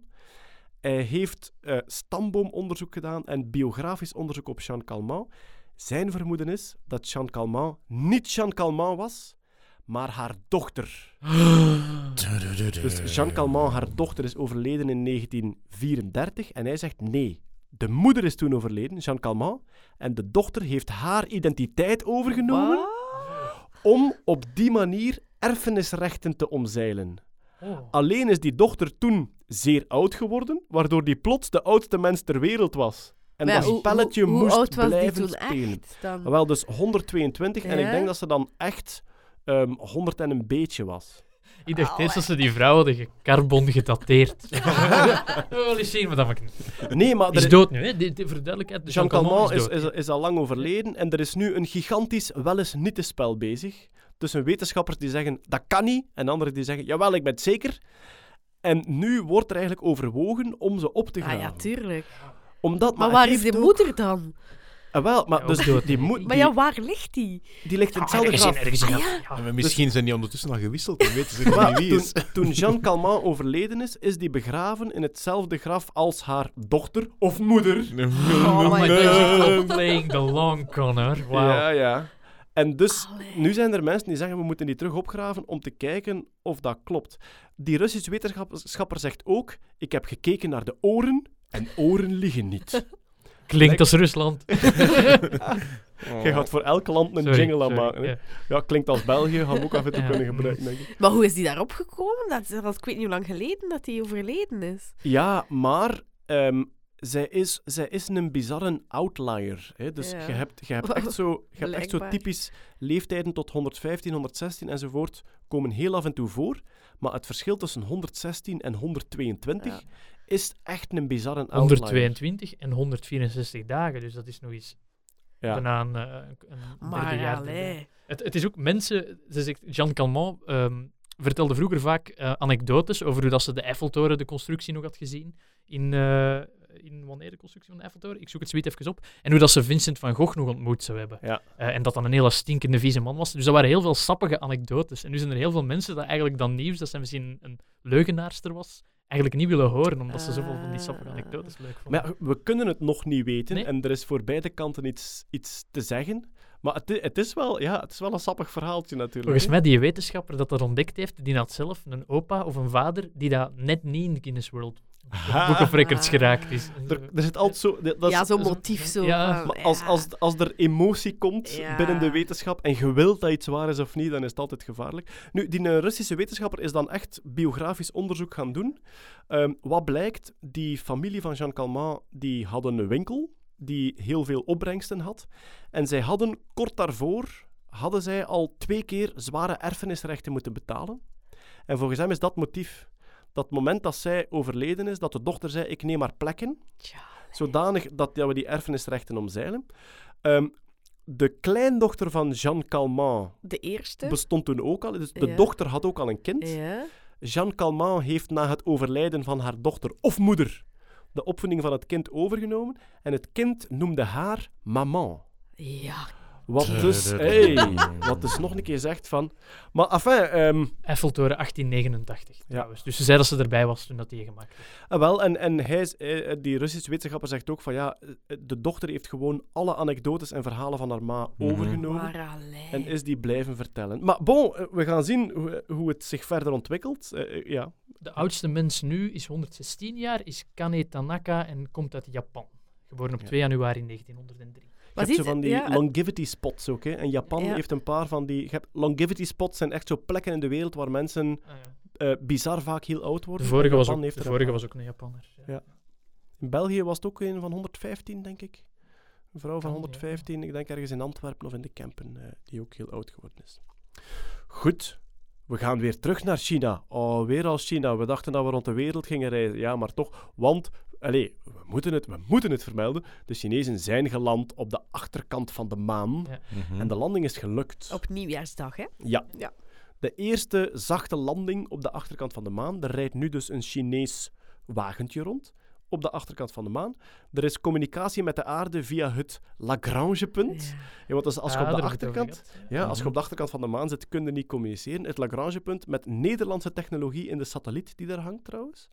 Ehm, het is allemaal gelukt. Ze hebben ook, ehm, ja, dat hebben we ook gezegd, denk ik. Ze hebben, ze hebben zijdewormen aan boord. Dat hebben we toen niet gezegd. Ah maar, ja, want dus eh, ze hebben eitjes van zijdewormen ja. en ze hebben ook eh, plantenzaden mee. Want ja, de Chinezen zitten echt wel in, de, in het maanproject voor de long run. Zij willen nu al onderzoeken of dat je daar een biosfeer kunt bouwen. Ja. Want China is een van de landen die luidop droomt van een permanent bemande basis op de maan. En, en waarom kiezen ze dan de achterkant? Zij hebben nu de achterkant gekozen Voor privacy. om... Nee, ehm, Wat dat er gebeurt op de achterkant van de maan, blijft op de- de achterkant van de maan. Crisper. Volgens mij zijn er... allee, er kunnen verschillende motieven zijn om de achterkant van de maan te kiezen. Het eerste is dat je de eerste bent die daar zacht landt. De voorkant is al Die paar Chinezen die willen ook alles de eerste zijn, hè? Ja, dat is oh, nieuw. ja. Vroeger kopieerden die alles. Stel je voor. Ja, maar ja, misschien moeten we bang zijn voor het moment dat wij de Chinezen moeten kopiëren. Ah, ja. Misschien komt dat er snel aan. Maar dus zij, ehm, dat is een van de redenen. De andere reden kan zijn dat dat is een hele nuttige plaats om een radiogolventelescoop te bouwen. Omdat wij van op aarde gigantisch veel lawaai maken in de radiogolven. En daar zit je heel mooi permanent afgeschermd van de aarde. Dus dat is ook een van de redenen. Ehm, Letterlijk, de ontvangst is daar beter. ja. ja. Wel, de ontvangst is daar heel slecht, maar dat is net wat je wilt. Dat er geen Ah, ja, ja. aardse ontvangst is, dat er geen storing is. En eh, ja, zij, allee, dus, eh, dit was de Chang'e 4-missie. En zij bouwen echt op naar Chang'e 5, Chang'e 6. En zij willen naar een bemande missie naar de maan. Hè. Die zijn ook ja, zaden van eh, aardappelen mee aan boord. aardappelen. Ja. Ja. voilà. En wel, ze willen dus kijken naar wat die zijderupsen uitkomen en eten van de aardappelen en zien of ze zo echt een, een biosfeer En kunnen qua wagentje is het eigenlijk een beetje wat ik zou verwachten van een wagentje. Zo'n soort van kleine go-kart met twee zonnepanelen op links en rechts. Ja, dat is ongeveer ja. wat ik zou verwachten. Ja. Ja, zonnepaneel, het is, daar, het is daar heel lang licht en heel lang donker. Over. Het is daar, zoals, zoals op elke plek op de maan, is het daar een halve maand licht en een halve maand donker. De maan, ja, draait Ik was naar aanleiding van de vorige podcast, waar jij ook even in de war van, oeh, Ja. zijn we niet altijd dezelfde kant? Op, op eh, de site van de VRT stond er een schoon animatie waarbij je zo kon Oh ja, en kijken van... Maar ik blijf dat toch moeilijk vinden. Dat is die maanrotatie. Dat, veel mensen hebben daar toch last mee. Van Ja, eigenlijk, eigenlijk zouden we moeten zeggen, kijk, de maan draait elke maand ene- ongeveer, hè. ja. Ene keer rond de aarde. Ja. En ze blijft altijd met dezelfde Ja, kant voilà. naar de aarde. Dus ze zit altijd met een andere kant naar, naar de zon. En je hebt daar ook zonsverduisteringen natuurlijk. Hè. Als de aarde tussen de zon en de maan hangt, heb je daar een zonsverduistering eigenlijk. Maar die komt ook maar af en toe voor. Ja. Maar eh, ja, ik vind het wel iets tof om te volgen. Alleen, je merkt ook weer aan alles, het is veel moeilijker om te volgen dan de Europese en de Amerikaanse missies. Door het taalverschil en Ja. door de journalistieke connectie. Dus steeds meer ontstaat hier de sfeer dat we betere wetenschapsjournalistieke banden met China Ja, moeten ja, hebben. absoluut. Mhm, Ja. absoluut. Ik had moeite met de livestream te volgen, maar dat lag vooral aan het feit dat de oudjaar moest gevierd worden en ik gezellig moest doen. Swat. Zat sociale ruis Ja, op onze interesses. Ja, oké. Maar wat mij ook een beetje verwonderde, is dat er toch allee, weinig, misschien moet dat ook niet, hè, publiek debat geweest is over het gewoon maar transporteren van een aardse biosfeer naar iets anders. Ehm, bij de maan hebben we dat al opgegeven. Daar hebben al mensen rondgelopen. Het, e- het eerste... Ja, zo'n zijderups en Het, zo. het eerste wat de Apollo gedaan heeft trouwens, dat is ehm, dus eh, voordat Neil Armstrong op de maan stond, was er al, waren er al E. coli-bacteriën Oh, op de maan aanwezig. Ja, omdat ze, nog voordat ze uitgestapt zijn, hebben ze een zak met kak geloosd. Nee. Ja, Ja, oké dan. Ja, ja. Dat Je ziet, dat, je ziet dat Ah, zelfs op de foto's van, eh, niet. van Ja. NASA, ziet je zo'n klein objectje aan de pootjes. Een witte zak met zo wat bruine strepen. Maar uit. zo op, op eh, de maan is geen planeet, maar op de planeten Mars en zo zijn we daar toch een stuk voorzichtiger Ja, mee. Er is Ja. een heel strenge policy om, voor het contamineren Ja. van andere planeten. Maar het feit dat er leven zou ontstaan zijn op de maan, is zodanig klein Ja. dat dat daar veel minder Ja, speelt. oké, ja. Die, die astronaut die daar famously een, een sandwich mee had genomen naar de ruimte. Eh, de John Young van Apollo 16, die had blijkbaar vlak voor de lancering had die een sandwich in zijn ruimte gestoken. Zeg, maar dat is echt, dat is echt verwonderlijk hoeveel, eh, hoeveel gesmokkeld dat er is door, de, echt waar, door ruimteastronauten. Ja. Echt? Wat dat die van plantrekkerij komt. Er is één die een golfclub meegepakt Ja, ja, heeft. ja. En Om te golfballen- golfen op de maan. Die wou, wat ook wel bewijst dat zuiver wetenschappelijk konden niet veel meer gaan doen Nee. met bemande maan. En die heeft gegolfd op de maan om te zien hoe ver dat die En dat is echt. Ja, dat is gebeurd? echt dat is Auwe. gegolfd Je kunt hem maar eens bij. NASA werken en alles uitrekenen tot op de gram. En, dan, zie je dat je raket afwijkt. En wel, maar wel, nu dat we toch in thema zitten, zal ik al één item uit het Musk-nieuws eh, eh, naar hier halen. Er is een lancering van SpaceX uitgesteld naar het ISS, omdat het muizenvoedsel beschimmeld was. Dus er stond een lancering klaar met muizen en muizen eten om naar het ISS te gaan. En ze merkten voor de lancering, hier zit schimmel op. En alles is moeten afgelast worden, omdat, ik kan u verzekeren, schimmelend ISS, dat wilde echt niet wilde Zet alle ramen een keer goed open en we gaan het hier school laten doorwaaien. Trouwens, nog een, eh, over de maan nog iets. eh, eh, over de 21 januari is het een totale maansverduistering. Is het waar? Ah, Ja. top. Ja, Hoe en, ehm, om, eh, het begint om 3 uur 36 s'nachts. Ja, dat is s'nachts zo'n ding. Het is, het is Ja. dedicated, ja. Ja. ja. ja Ehm, s'nachts bedoel maar ik ze duurt wel. de Het is, tot, het dat is tot, donker om vijf uur. Eh, dan misschien iets later. Hè? Ja, marketinggewijs is dat slecht bekeken. Hè. Ik bedoel, het is vroeg donker, dan moet je die maansverduistering wat vroeger Maar je moet er niet voor reizen. En het is wel cool, het is wel 1 uur 20 Dat is lang. eh, lang. Ja. Ja. in kernschaduw. Ah, oké. Ehm, dus eh voilà, van, In, van, in België zichtbaar? in België 21 zichtbaar. januari. En hebben we ook een zonsverduistering, want die komen heel vaak samen voor. Hè, Eh, dat moet ik even opzoeken. Dat zouden we wel weten. Dat wordt meestal groter in de, Ja. groter in de Ik pers. herinner me uit mijn jeugd nog altijd de zonsverduistering in Virton. Dat je dan naar Virton moest gaan, omdat je daar het best kon zien. Dat zat in die band van 96% verduistering. En het was daar super bewolkt. Het was daar niks te zien. Ja, ja. Ah, oké, ja. goed. Dat is in Wallonië slecht geregeld. Oké, ja, dat is eigenlijk... Zij, er was nog ruimtevaartnieuws. Ehm, de, de, de missie die langs Pluto gevlogen is, New Horizons, die heeft een ander objectje gepasseerd. Eh, eigenlijk het verste object dat we ooit van dichtbij gezien hebben in de ruimte. Ultima Thule heette het. En ja, het was een wazig vlekje. En oh, wat was het weer plezant bij de speculatie van wat gaat het zijn? Is het een ruimteschip? Lopen er mannetjes op rond? Het was Bliep, bliep. gewoon een ijsbol. Ja. Ah nee, het waren twee Het waren bollen. twee Twee bol, ijsbollen. ja. Wat en dat duurder is ook, Ja. hè? Twee, twee bollen was 70 cent. Ja, maar het is Ja. een grotere bol met een kleine erop. Dus het is een een beetje van een sneeuwman. foefelare ijscream. Het is een, een vanille en een chocola was het, hè? Je hebt alles gehoord. Het was, het was eh, Sneeuwman heb ik gehoord, BB-8, dat BB-8, klein eh, Ah, robotje uit Star Wars. Bowlingkegel. maar-. Bowlingkegel, ja. Maar het is dus echt een object uit de Kuipergordel. Dus het, het verste object dat we ooit van dichtbij gefotografeerd hebben. 33 kilometer. Dat is een Lang. serieuze Sneeuwman. Ja. Ja, oké. Ja. Ja. boeiend. En ik vond, allee, ik vond het wel plezant om te volgen ook, want ze hebben, ze hebben het marketinggewijs weer goed uitgespeeld. Ja. Ik, vond, ik vond het knap dat ze eerst van zo'n heel vaag blob, blobje gingen, namelijk van, ja, we denken dat hier een object zit, we hebben er al een foto van. En dan zo'n vage pixel over het hele scherm uitgesmeerd. Ja. En dan hebben ze er ja, een, een ja, gedetailleerder een 3D-scan van laten Mocht ik Elon Musk zijn of Jeff Bezos... Dan zaten had- we hier niet. Ja, dat is waar. en ik had superveel geld, dan zou ik nu een ruimtemissie lanceren met een koekhorentje om op die twee ijsbollen te gaan zetten. Stel je voor, man. Mission Cornetto. Ja. Eh, miljarden euro's. Twaalf jaar in ontwikkeling. We hebben een horentje op twee ijsbollen gezet. Er komt een dag, jongens, dat ik mijn dromen als je- waarmaak. Of als genoeg, allee, Elon Musk heeft zijn auto's toch ook eh, de, de letters gegeven van het woord seks of van dit Ja, seks? maar hij mocht Als er nog over seks er zou zijn, zouden we daar een lange worst bij kunnen sturen en had je twee balletjes en een worstje natuurlijk. Ik ik, ik, We gaan een ijspiemel naar twee balletjes sturen. Oh, scatologie en topwetenschap. Altijd een goede combinatie. Ja. Scatologie? Eh, scatologie, hè. eh, hu- humor met kaka en pipi Ja. en zo. Ah, ja. Hè, ja. Scatologische humor. ik dacht dat de pipi niet bij de scatologie zat. Nee? Is het echt? Nee. Hey, tof. We hebben direct een soort semantisch onderwerp. Inderdaad. We gooien het in de fanbase. Ja. Wat is de perfecte definitie van scatologische humor? Wat is het wel en wat is het niet? Ik ken wel het eh, bekendste scatologische nummer. Zijnde? I'm a scatman. Oh. Jas, Bart. Jas. Die is dood, hè?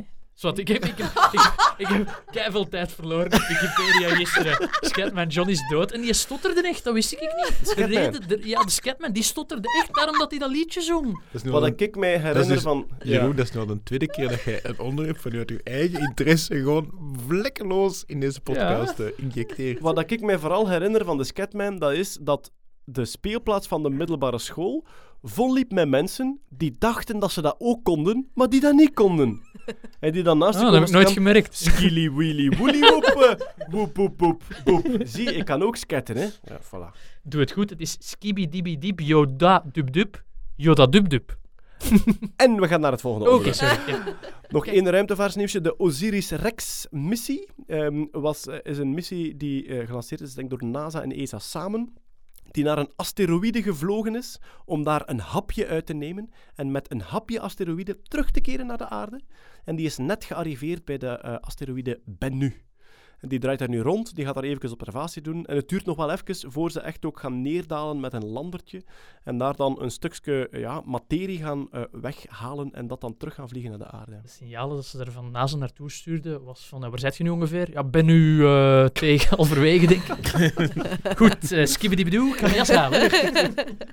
Wat de Chinezen trouwens ook willen doen met de maan, met de volgende missie, willen ze ook een stukje En maangrond meehalen naar de aarde. Maangrond wordt heel erg bestudeerd, omdat als wij ooit een basis bouwen op de maan, zou het bijzonder handig zijn dat wij materiaal van daar kunnen gebruiken. Mhm. En er worden dus bepaalde lijmsoorten ontwikkeld waarmee dat je, dat je maanzand kunt omvormen tot 3D-printmateriaal om dan huizen te printen uit maanmateriaal. Volgens mij smaakt dan een chicken nuggets. Dat is een soort van vage textuur. Ja. Ze hebben daarmee ge-3D-print trouwens met Moondust. Dat, is, dat, dat hele schone foto's van zo vijzen en boutjes die ze ge-3D-print hadden met Moondust. eh, in, ja, in, in het kader van dat... eh, Dus er is al moondust hier. Er is Ja, al serieus ja. wat Ah, ja, teruggekomen. We hebben gigantisch veel eh, maanbrol. Trouwens, ik denk in Nederland hebben ze onlangs ontdekt dat... eh, er was ook een astronaut op bezoek in Nederland en die had maanstenen uitgedeeld. En achteraf bleek dat dat eigenlijk gewoon uit zijn tuin kwam. Dus die dacht van, I'm an astronaut, they're gonna believe me. Die heeft gewoon zo stenen uitgedeeld die eigenlijk nergens op sloegen. Amai, ik heb net opgezocht. 842 pond van maanmateriaal is al terug naar de aarde. Allee, terug naar de aarde, sorry, dat is eigenlijk verkeerd. Dat Het gewicht, dat is 400, 400 kilo, 400 en- 842 pond. ja, pounds. Pounds. Ja, en dat is oké. pounds to kilogram. Dus ja, dat is wel serieus waar. Dat was een paar honderd kilo, ja. Een paar honderd kilo maanmateriaal. Ja. 381. 381 kilo maanbrol. Maanbrol. Ja. Een astronaut Ja. of veegt zijn voet niet. hè. Trouwens, bij die, die, bij die Ultima Thule-missie, ik vind dat ook waanzinnig hoe dat die nog steeds communiceert met de aarde. Zot, hè? Ik bedoel, dat antenneke, dat hangt Ja. zo ver weg. Ook trouwens, de, de, de datastream gaat belachelijk traag. ja, Het is ma- echt een zo maand of zo hebben ze nodig. Ja, het is echt zo- Ene foto. kilobytes per Ja. seconde of ja, iets in... Ja, het zal wel minder het zal zijn. wel minder zijn, ja. Ja, ja, het zal veel Ik heb het op het internet gesurfd in 1998. Dus weet je dat dat voelt? Ja, jong, je zal maar daar hangen en naar porno willen kijken. Het is, eigenlijk, eh, het is, eh, het is God geklaagd. Maar ik denk dat we langzaam toch weer een zeer belangrijk, belangrijk high-profile nieuwsje naderen. Jeroen Baart, jij stond erop dat dit in het overzicht zat. Er is een zeehond gevonden met een slang in zijn neus. Een aal. Een aal in zijn Ja. neus. Er zijn zeehonden die leven op Hawaii.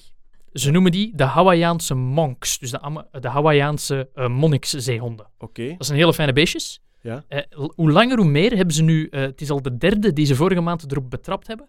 Die hebben.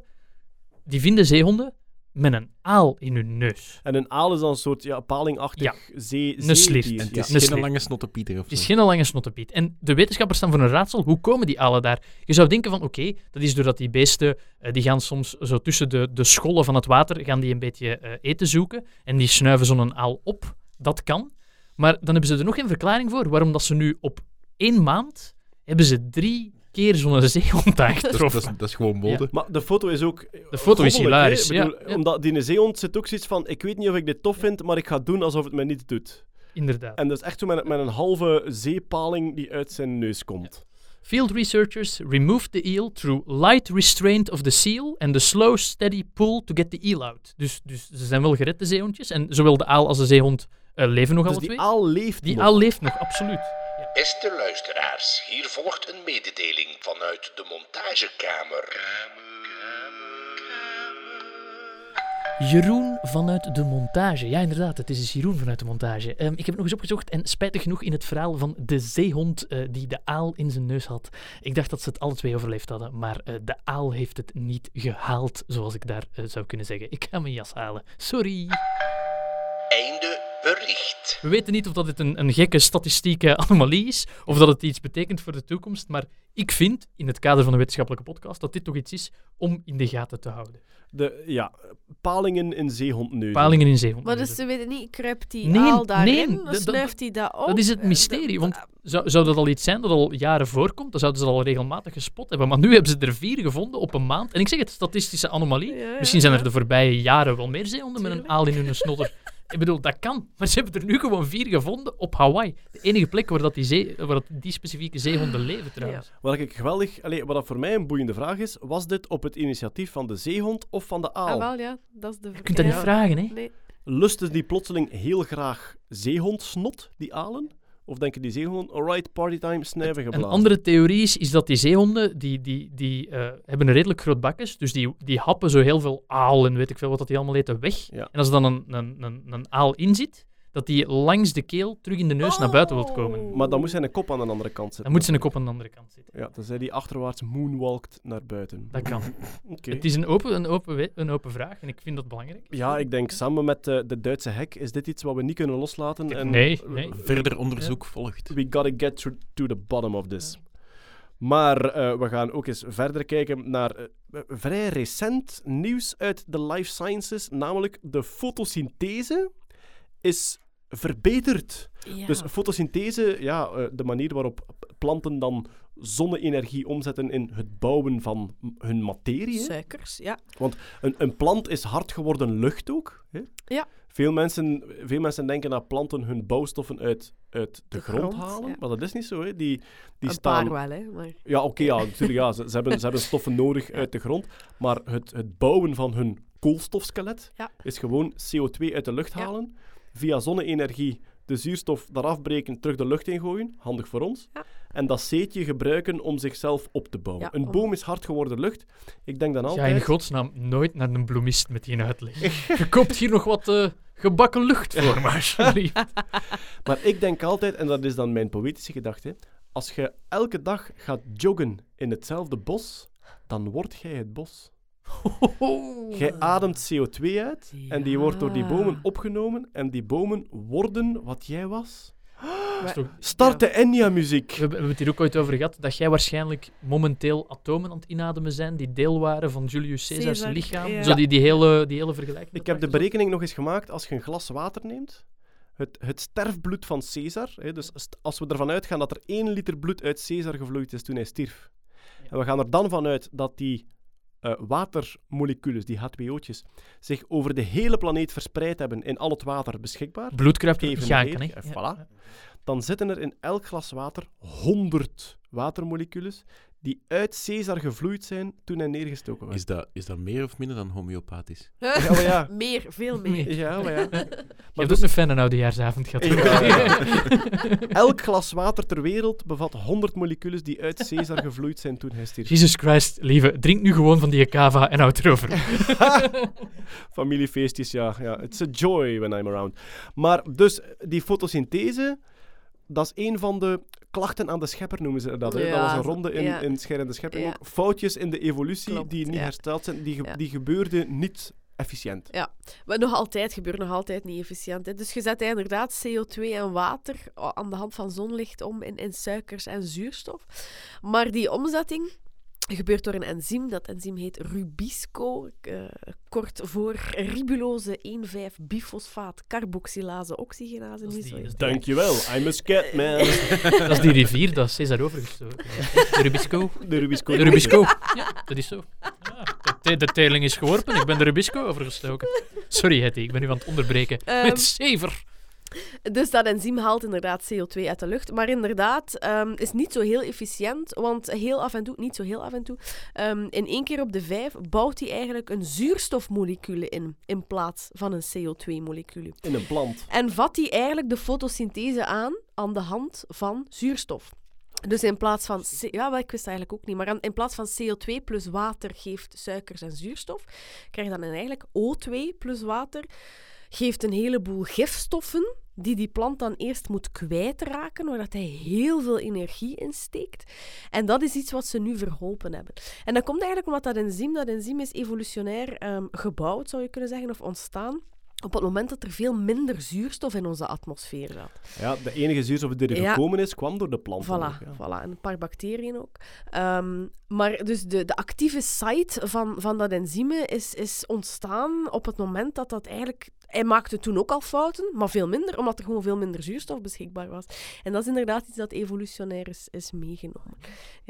En dat is nu dus door biotechnologie hersteld in een...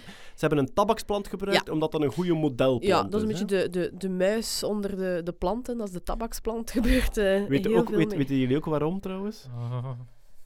Zal Nee, ik mijn jas al gaan halen? nee, of- de tabaksplant. Nee?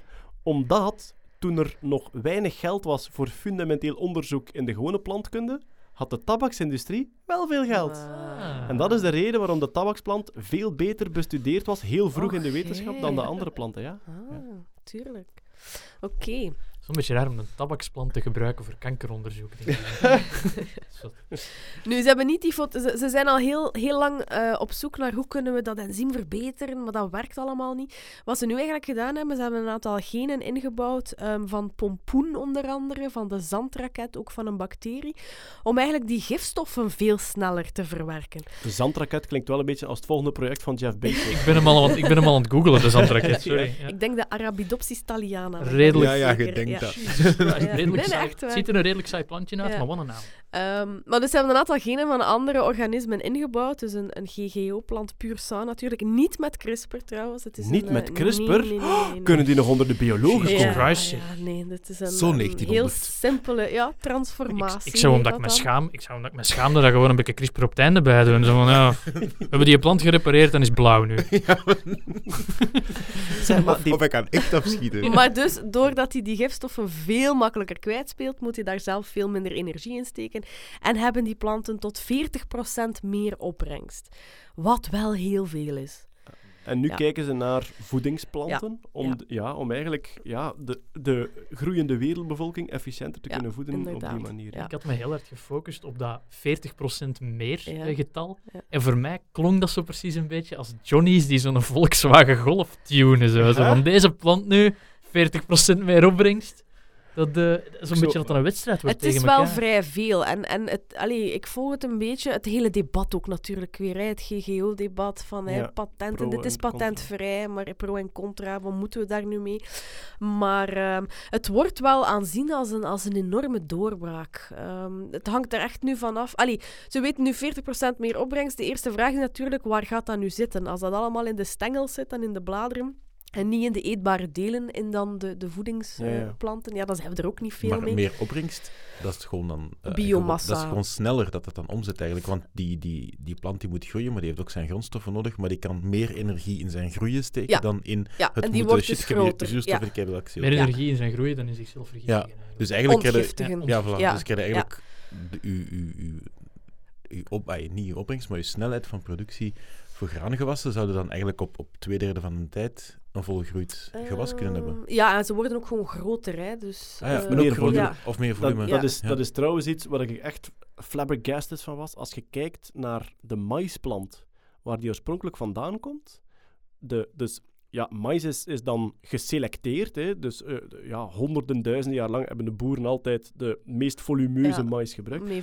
Als je kijkt waar dat die vandaan komt, dat is zoals een grasstengel die, die zaad heeft. Dat is echt zo minuscuul klein. En dan gewoon door te selecteren komt altijd op die meer volumineuze plant uit. Ja. Het wordt rondgetoeterd als de wetenschapsdoorbraak van het jaar al. Maar ik denk, ik denk Dat dat, is een andere. ik denk dat dit nieuws nog kwam voor... Ah, dat is een andere? Ja, ja, dat is nog een andere. Dit is heel recent. Dit is ja, van dit is deze 5, week. 5 januari. Maar inderdaad, het wordt al gezegd, hoor. Dit wordt Ja. het nieuws van Ja, 2019. is het Ja, ja, over dit wordt Ja, ook al gezegd. Dat mee? Nobelprijswaardig. Het Ja. is allemaal... Het is, het is spectaculair, maar er moet nog veel, veel getest dat- worden. ik vind vroeg op Ehm, jaar... allee, bedoel, dat, dat van vind die, ik ook, dat ja. van die zeehonden en die alen, dat is ook nog niet helemaal uitgepluisterd. Ik zou toch, allee, ik zou toch, toch niet erop die claim van wetenschapsnieuws van het jaar eh, willen op... Allee, Zeg, maar je zegt nu net dat ze genen gaan, gaan halen zijn bij andere planten. Waren dat dan planten die wel al efficiënter waren in hun fotosynthese? Eh, Oeh, dat is een goede vraag. Nee, ik denk dat ze gewoon gekeken hebben naar genen die die gifstoffen kunnen afbreken. Eh, los van die fotosynthese, denk ik. Ja, Maar ja, eh, ja. ik zou het moeten... Want een, een, een bacterie, het zijn een aantal genen van een bacterie in. Ah, ook al. Ja, en de pompoen en de zandraket.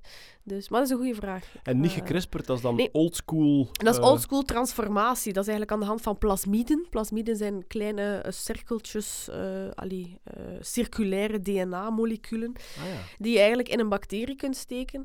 En je kunt die bacterie een, een plantencel laten infecteren en dus ook zijn, zijn materiaal daarin laten vrijgeven. Ah, dus de, Ja. de biologische manier van Ja. bacterie-infectie die dan DNA vrijgeeft, gebruiken om... De oude manier. Ja, oké. Ja, ja. Met virussen doen we dat ook. Maar, ja. En heb je een idee waarom dat ze niet gekrisperd hebben? Omdat het ehm, planten, eh, genen van andere organismen zijn. Ja. CRISPR is echt het aanpassen van je eigen DNA. Ah. Eh, dit is echt transgeen. Hè? Het gebruiken van genen van andere organismen Eh, en dat gaat niet, of moeilijker met, eh, met CRISPR. Beste luisteraars, hier volgt een mededeling vanuit de montagekamer. Hallo, dit is Hetty vanuit de montage dit keer.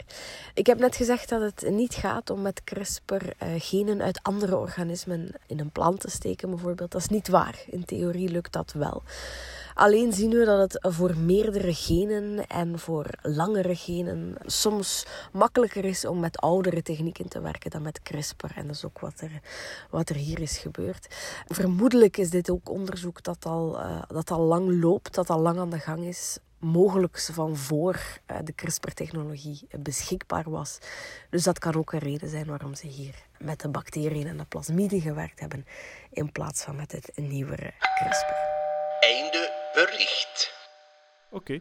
Ze zeggen zelf ook... Ah, wel, ik, ik, heb, ik heb gelezen, ik heb het artikel gelezen en inderdaad, ze, ten eerste waren ze heel snel om de zorg bij vele GGO-tegenstanders van het gaat gepatenteerd Ja. worden, het gaat economisch uitgebuit Klopt. worden. Ze hebben heel snel gezegd van, wij geven dit vrij. Ja, het is patentvrij. We willen ook voor eh, de kleine boeren dat het, dat Ja. het ehm, eh, bereikbaar en gebruikbaar is. Dat is één horde. Ja. Je hebt nog vele andere Absoluut. ideologische. GGO-hordes en nodige voorzichtigheid, dus Mhm. sowieso. Mhm. En zij spreken over, eh, in het meest optimistische scenario, tien, jaar, Tien jaar, ja. voordat het echt effectief Maar je moet dat een keer nagaan. Ik zeg dat zelf ook als ik geïnterviewd word over een kankertest of zo. Hoe lang gaat dat duren? Dan zeg je toch bijna gewoon standaard tien jaar. Ja, Bijna elke wetenschapper antwoordt gewoon al niet voor tien jaar. Dus dat is kijk- oh, wa- wat, dat betreft, wat dat betreft kijk ik geweldig uit naar het jaar 2020. Omdat, Dat is over elf jaar, hè? eh, wel, ja, 2020 is over één jaar. ik hè? weet het, ja, Ja. 2020. Ja, ja, ja. maar ik heb een buitenstje gedaan. Eh, wel, ik, kijk, ik kijk geweldig uit naar het jaar 2020, omdat 2020 was, begin jaren 2000, was dat het jaar Ja. waarop dat je zei, tegen dan gaan we het doen. En misschien moeten we daar gewoon eens een lijstje van maken, amai. van oké, Ja. jongens, in 2003, 4 en 5 hebben we beweerd dat dit in 2020 ging bestaan. Hoe noemt je trouwens een cirkelvormige streng DNA die zich buiten het chromosomaal DNA bevindt en die goed kan zingen? Plasmido Domingo. Hetty, je zet u aan het inhouden van te lachen.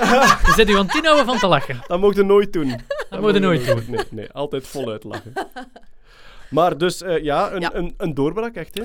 Vermoedelijk, ja. En Eh, Eigenlijk een, een, een verbetering van iets, Ja. een biologisch proces Ja. is het dan. Ja. En ik heb zo het gevoel dat die, dat die GGO-tegenstand dat dan een klein beetje begint te keren. Ik heb ook zo'n vermoeden dat wij op een bepaald moment iets gaan ontwikkelen waar dat we bijna niet meer omheen kunnen, dat we het niet gaan gebruiken. Ja. Greenpeace En- is er zijn toon ook over geminderd. Ja, Want ik weet, toen, en ik, toen ik ja. jong was, we kregen, we waren thuis Greenpeace steunen, we kregen dat blaadjes Ja. ervan en was GGO is slecht. Ja. Want is er zo, eind jaar 2000 is er zo eens een kentering geweest met een heel begekende GGO-tegenstander. Die En zelf dan op gekeerd een bepaalde is. conferentie een talk gegeven heeft Ja. van kijk, ik ben gekeerd en wel hierom. Ja. En toen is, toen is dat sentiment daar rond heel hard veranderd. Nu, ik vind dat allemaal geen onbelangrijke items die aangevoerd worden. Hè. Absoluut niet. Maar dat is een debat dat al heel lang gaande is. En ik hoop dat we daar nu uit geleerd hebben. Hoe, hoe Ja. het goed te doen en beter te doen in de toekomst. En uiteraard veldproeven en klinische proeven. Dat blijft allemaal waanzinnig belangrijk naar veiligheid toe. Mhm. Maar eh, ja, ben benieuwd. Oké, Wie weet zitten we weer over 30 jaar zo over CRISPR. Ja, daar was in het begin een beetje tegenstand tegen. Ja, en die heeft de doodstraf Ja. gehad. Maar dat En dat toen heeft, toen heeft. Hetty daar op een of andere talk is die van kamp gewisseld en eh sindsdien ja. is iedereen aan het CRISPR. op zich, allee, en ik, ik vraag het dan aan Hetty ook. In de nabije of verre toekomst gaan wij wel crisperen op de mens. hè? Ja. En, en, we zijn al bezig, hè. Maar Ja, op oh, embryo- ja, op maar ik bedoel echt op, op de embryo. Dus Ik- op de, het, het crisperen van de bevruchte eicel of van de spermacel, wat ze nu in Engeland ook aan het doen zijn. denk ik. klopt. Eh, in de US, ja. De Dus dat zijn, dat zijn haploïde cellen, dus met enkel de chromosomen van de vader. En daar zijn ze nu testen aan het doen of dat ze die kunnen crisperen. Ze willen daar een gen uitschakelen dat eh, een, een hoog risico zou hebben op Alzheimer. Dus waardoor dat die kinderen een verlaagd risico hebben op latere leeftijd om Alzheimer te krijgen. Maar inderdaad, en ik denk het wel, ik denk dat we daar vrij affirmatief kunnen op antwoorden. dat We gaan dat doen in de absoluut. toekomst, ja. Maar het is te vroeg. Het is veel te vroeg. Ja. Again, initieel zouden zeggen Alzheimer genezen, klaar. Maar ik denk dat dat, denk voor u ook communicatief, de moeilijkheid steeds harder wordt om, de nu, allee, om in het debat de Mm. gevaren daarvan uit te leggen. Want oké, AIDS, dat is een al een iets moeilijkere ziekte, denk ik. Ik denk puur als die man met de pet in de straat. Ja, absoluut. Maar Alzheimer fixen in Ja, embryo's waarom- baby's, ja. waarom niet? Waarom zou Ja. dat niet doen? Ja, Voilà, inderdaad, Ja, inderdaad. tuurlijk. ja. Als de techniek op punt Als- staat. ja. Als, ja. Ik denk dat we naar Amerika kunnen, jongens. Hoera, naar Amerika. Geweldig. Want, ehm, ja, het Amerikaans leger heeft bij Microsoft een hele lading HoloLensen besteld. En de HoloLens is dus een augmented reality bril, dus je ziet nog steeds je volledige omgeving, maar door een transparant beeldscherm wordt daar extra informatie opgezet. Ik heb er al een paar demos van gezien. Dat is echt geweldig speelgoed. Het is Ja. alleen nog redelijk log. Yep.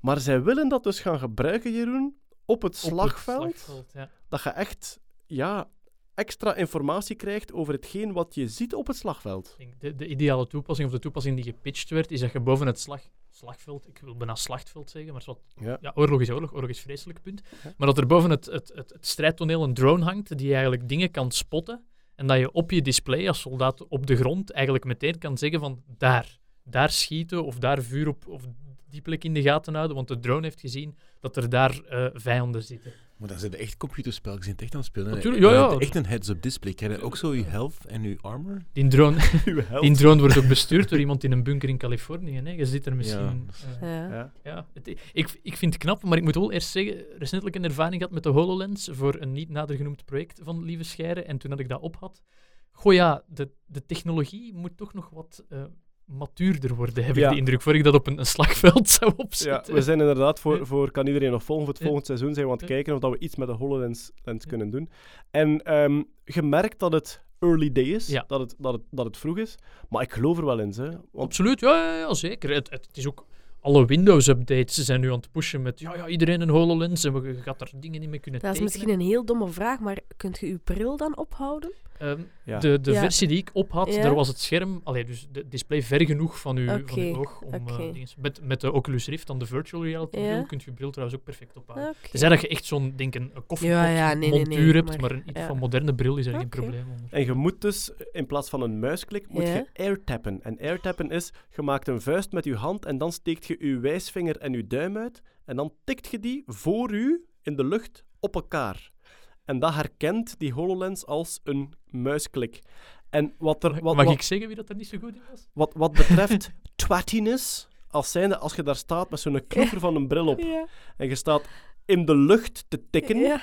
je ziet er echt debiel uit. Zeker, dat was dan voor een live publiek die dan niet zagen wat ik zag. Dus dan stond ik Ja. daar als, als een, een, een zot in de lucht kleine tetjes te knijpen. En die mensen hadden zoiets van, wat de fuck zijn die aan het doen? Ah ja, Frida van Wijk was dan de tegenspeelster, want het was, het was voor, voor, voor een deel van het programma. En Het was bij- een test, dit een was test, Ja, het was een test, was niet echt.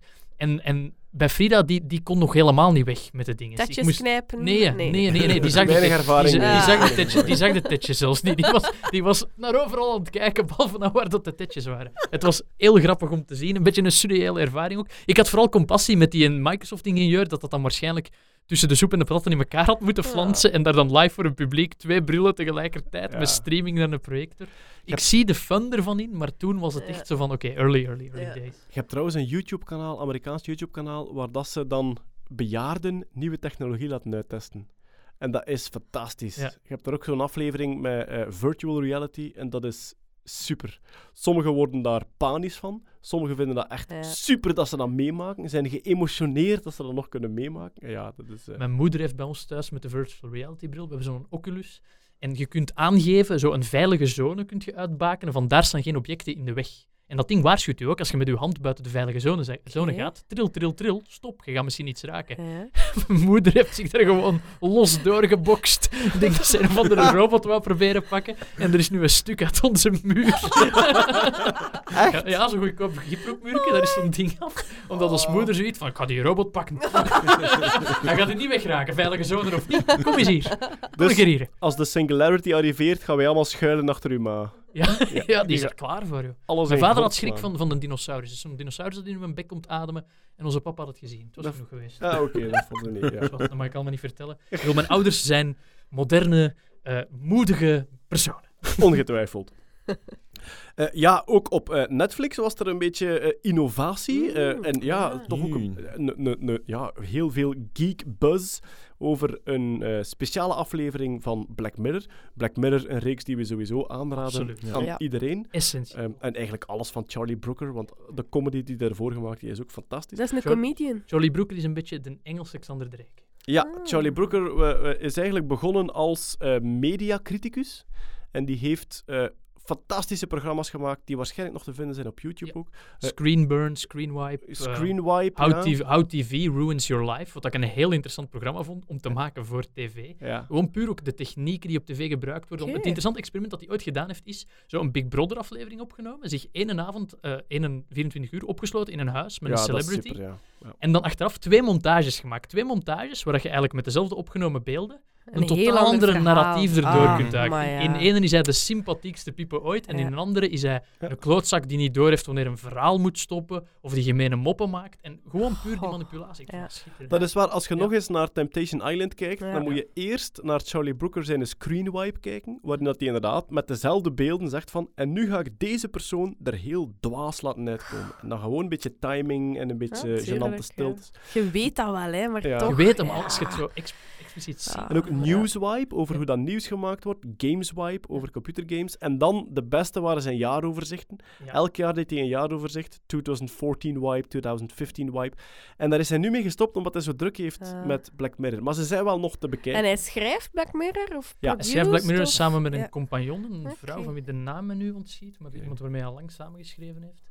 En er is dus nu, eh, ik denk als teaser voor het seizoen 5 van Black Mirror, of seizoen 6 al ondertussen, is er Bandersnatch uitgekomen. Het is een, een, de eerste interactieve aflevering eigenlijk. ja. Netflix met veel eh, trompetten eh, bovengehaald. En het is dus een aflevering waar je op bepaalde punten in het verhaal zelf moet kiezen. Heb je dus het al een- gedaan? Een binaire keuze. Ja. Ik heb het al gedaan. Ja. Ik heb er zelfs met de flowchart naast gezeten, omdat ik er spelletjesgewijs alle mogelijke eindes wou zien. En het, het, de, het thema van het verhaal is oude adventure games, dus typisch de spellen waarbij je zegt ga links in het doolhof, ga rechts in het doolhof. Confronteer Ah, de Minotaurus, confronteer de Minotaurus niet. Nog ouder waren Ja. de boeken. Ik heb ooit die Ah, boeken ja. gehad waar dat je aan het lezen waart en dan kreeg je een keuze. Eh, goed, je, sta- je staat nu voor een monster. Ga je vluchten of vechten? Als je vlucht, ga naar pagina zoveel. Als je vecht, ga naar pagina zoveel. Ja. En dat waren heel dikke boeken. Maar ik vond dat ook gewoon mechanisch als, als object dat je vast hebt. Vond ik dat geweldig. Van zo vooruit en achteruit in een dikke boek te gaan. En daar baseren ze Ja. zich ook op. Komt ook voor in het verhaal. Ik ga niet te veel over het verhaal vertellen, het is, het is heel meet. Het gaat over een videogame die ontwikkeld wordt en jij bestuurt eigenlijk de persoon die de videogame ontwikkelt. Een jonge, jonge oké. twintiger in, in, in Londen, in, in de 80s. Dus alle muziek, alle Ja. decors, alle sfeer is ook dat heerlijk. En- Charlie, Charlie Brooker is heel, eh, ja, moet ik het zeggen, denkt heel melancholisch terug aan de Ja. 80s en gebruikt dat telkens als een backdrop voor al zijn waarschuwende, profetische, dystopische verhalen. Hoeveel keuzes moet je, moet je maken? Zo? Veel. Veel, ja. Ja? Maar in het begin leren ze sommige ook. loopen ook Ja. terug. Ja, in het begin Ja. moet je een keuze maken tussen welke cornflakes dat te meten. Dat is gewoon om te laten zien van, kijk, Hoe dat als je Frosties kiest, ah, ja. dan ziet je hem Frosties fretten. Ja. Als je Cheerios kiest, dan ziet je hem Cheerios fretten. En dat is met uw gsm? Of... Ja, dat zit in uw app in. Ah, dat is, Ja. Met uw eh, dat is- dat is het is dat, dat is dat eigenlijk in zowel de, de Netflix-app eh, in een browser als op uw telefoon, als op uw smart TV, Apple TV, whatever. Die zijn eigenlijk stiekem allemaal al geüpdate om dat klaar te maken Allee. voor dit. En Ja. dat vond ik wel het hele Ja. coole is. Van, ik dacht van, ja, dat gaat een heel belast zijn. Ik zal mijn computer dan een keer bijpakken. En gewoon met de afstandsbediening van uw tv. En dat werkte. Ik vond het heel interessant om in te zien, omdat allee, we hebben nu Netflix thuis, maar stel dat je een piraat bent en, en Netflix heb ook wilt Netflix. pirateren, Ja. dan ja, hoe gaan ze die afleveringen rippen en op het internet Want zetten? het is niet alleen de Het is content, niet alleen maar de ook de software. Ja. Ah. keuze. Ja, gaan ze dan, maar er is blijkbaar, als je niks kiest, dus gewoon van je afstandsbediening Ja. afblijft, dan maakt hem een default keuze waarin dat je een versie van het verhaal Altijd krijgt. dezelfde, geen random. Geen random, nee, nee, nee. Dus eh, ja. er is een default pad dat je kunt volgen, ja. maar dan zet je een saaie pipo, Ja. met alle respect. Ehm, dus ja, ik vond het wel in- heel interessant. Nu, ik heb ze gewoon lineair bekeken. Dus ik heb gewoon Saai. keuzes... Oh ja, dus ik heb gewoon Ja. keuzes gemaakt en ik heb één versie gezien. Ja. Ehm, maar jij hebt ze allemaal gezien. Dus Ja. de vraag is, hoeveel impact heb je op het einde? Er zijn natuurlijk, het, het doet heel hard denken aan zo videogames waarin dat je oneindige keuzen hebt om de wereld te beïnvloeden. Ja. Er zijn bepaalde keuzes die uiteindelijk terug naar hetzelfde pad leiden. Dat heb ik meegemaakt. De Ik heb, ik heb, exponentiële eh, Ja. explosie van Ja, mogelijke opties. Veel te groot. Ja. ik heb ja. één keuze gemaakt waar dat mij eigenlijk op een bepaald moment in het verhaal duidelijk gemaakt werd. Dat was de goede keuze niet. We gaan dat nog eens proberen. Ja. Ah, maar serieus? Kan de Ja. afloop compleet verschillen of niet? Er zijn, er Er zijn, zijn een aantal er eindes. zijn al een Ah, aantal. Er is zelfs één, er is zelfs één ehm, hoe heet dat zo, epiloog, Ja. waarin dat... Ik ga niet te veel vertellen. Nee, we gaan niet spoilen. Nee. Er, er, er wordt, als uit je de, de boom bekijken van de keuzes, er wordt op een bepaald moment wordt de boom terug smaller om u naar een bepaald Ja, einde te, te, te leiden. Wat dan een heel typische truc is, ook, ook in videogames, is op een bepaald moment moet je kiezen tussen twee karakters. Wie gaat er dood of wie gaat er niet dood? Ja. Waarschijnlijk zal een van die twee karakters sowieso later doodgaan. Of dat je hem Ja, nu ja. nu doodmaakt of over vijf Ah, minuten. ja. Maar dan heb je op dat moment het gevoel van die keuze. Dus er zijn wel trucken in om... Ah, Maar ja. dat is wel iets dat bij mij een beetje speelde toen ik het bekeek. ik had wel het gevoel, ik ben iets nieuws aan het meemaken. Ja. Mhm. Nu, in computergames hebben we dat al gezien, maar in fictie nog niet. Dus ik had wel het gevoel van, ja, dit is iets en dat is heel clever en dat zit op de juiste plek. En het is Charlie Brooker, dus hij krijgt sowieso heel veel krediet van mij. Maar een beetje dat, dat gevoel achteraf van, mijn keuzes worden een beetje gestuurd en er zijn trucken om wat ik kies niet te veel impact te doen hebben, bleef ook zitten. Ook, hij heeft nu gekozen voor een verhaal dat eigenlijk gaat over het maken van keuzes Ja. en heel die boomstructuur. Het is wel heel meta, Dus hij heel maakt snel. het meta. Ja. En wat dat betreft, goed, er is een... Het blijft er is- Black Mirror natuurlijk. Hij wil met deze technologie. En dat is het toffe is, heel dat meta eraan, is dat, dat je... Black Mirror gaat altijd over een dystopie van als de technologie Mhm. evolueert en dat gaat ook slecht zijn. En nu zeiden eigenlijk zelf die technologie ook een beetje Ja. aan het ervaren. Maar mijn gevoel was wel, er is, het is een nieuw genre eigenlijk, Mhm. dat nu ontwikkeld wordt. Maar ehm, ik wacht nog op het moment dat, je, dat het, het ingrijpen en de keuzes maken, dat dat echt narratief, creatief impact heeft en ook betekenis heeft. En nu, nu zat dat een beetje in het metaniveau, maar ik heb wel nog het gevoel van, goh, Dus eigenlijk, als het- ik soms, soms, had het, soms had het iets van een gimmicky gevoel. Van, zie, het is Goh, een nieuw ja, trucje. zeker de eerste twee keuzes, maar dat is puur trainen dan bij wijze van spreken. Ja. Maar wat dat jij aanhaalt, is dat je eigenlijk eh, de combinatie tussen een computergame en eigenlijk een fictie, dat je dat dan eigenlijk. Bijvoorbeeld dat, dat de kleur van een personage anders is, of dat de kleur van de achtergrond anders is, of dat je echt dat een andere echt auto... in een Dat totaal je, ander dat, dat je beelden hebt die gewoon live voor u gegenereerd worden op basis van... Ja, dat is moeilijk natuurlijk. Ja. Het kan, Ja, dat is wat Kan, er in ja. videogames al Ja, gebeurt nu. In videogames kun je veel meer keuzes inbouwen, want het animeren van een karakter dat ding A doet of ding B doet, is goedkoper dan een acteur betalen. Het wordt gerenderd Het wordt gerenderd, ja. na uw keuze. Voilà, inderdaad. In, Ja. in, in een videogame kun je zeggen van, oké, welk shirt trek ik vandaag aan? Blauw of groen? En dan kun je voor de rest van de aflevering een blauw of een groen shirt Ja, aan ja. hebben, terwijl met een acteur Ja. moet effectief de rest van die Ah, aflevering... ja, maar dat is juist het ding. Voor Ja, deze... Voor deze Eigenlijk, eigenlijk zijn ze er ook al op aan het werken dat je zelfs gezicht, dat je iemand een ander gezicht kunt Ja, geven ja. en zelfs andere kleren. Voor, voor er verschillende aan, versies van kinderen. Bijvoorbeeld de volgende Mission Impossible, als die uitkomt in China, is Tom Cruise een Aziat. Als die uitkomt in Rusland, is is dan een... Ja, dat is een voorbeeld van technologie waar ze op aan het Ja, werken zijn. ja. Dat je eigenlijk films kunt lokaliseren per markt. Bijvoorbeeld van in China kun je dan bepaalde scènes afzwakken of sterker maken. Kun je het hoofdpersonage basically laten spelen door een blanco spierbal en daar per markt opzetten, wat er daar goed in de... Blanco in de markt spierbal, we hebben een lijstje zeker. Matthias Schoenaert speelt een man zonder gezichtsuitdrukkingen. Perfect! maar, en dan, de volgende stap zou nog zijn dat je in het begin van de film zelf keuzes maakt. Ah, en ja. dat hij gerenderd wordt, zoals een ja. computerspel. Ik wil een, een vrouwelijk hoofdpersonage. Ethan Hunt moet van mij een vrouw worden. eh, Ja. Of ja. Maar dan hebben we iets meer rekenkracht nodig natuurlijk. En wie weet, artificial Ja, intelligence. maar dus voorlopig nu ehm, is dat niet. En is dat wel, is dat wel hallu- niet hallucinant, maar is dat echt eh, 312 minuten beeldmateriaal zijn er.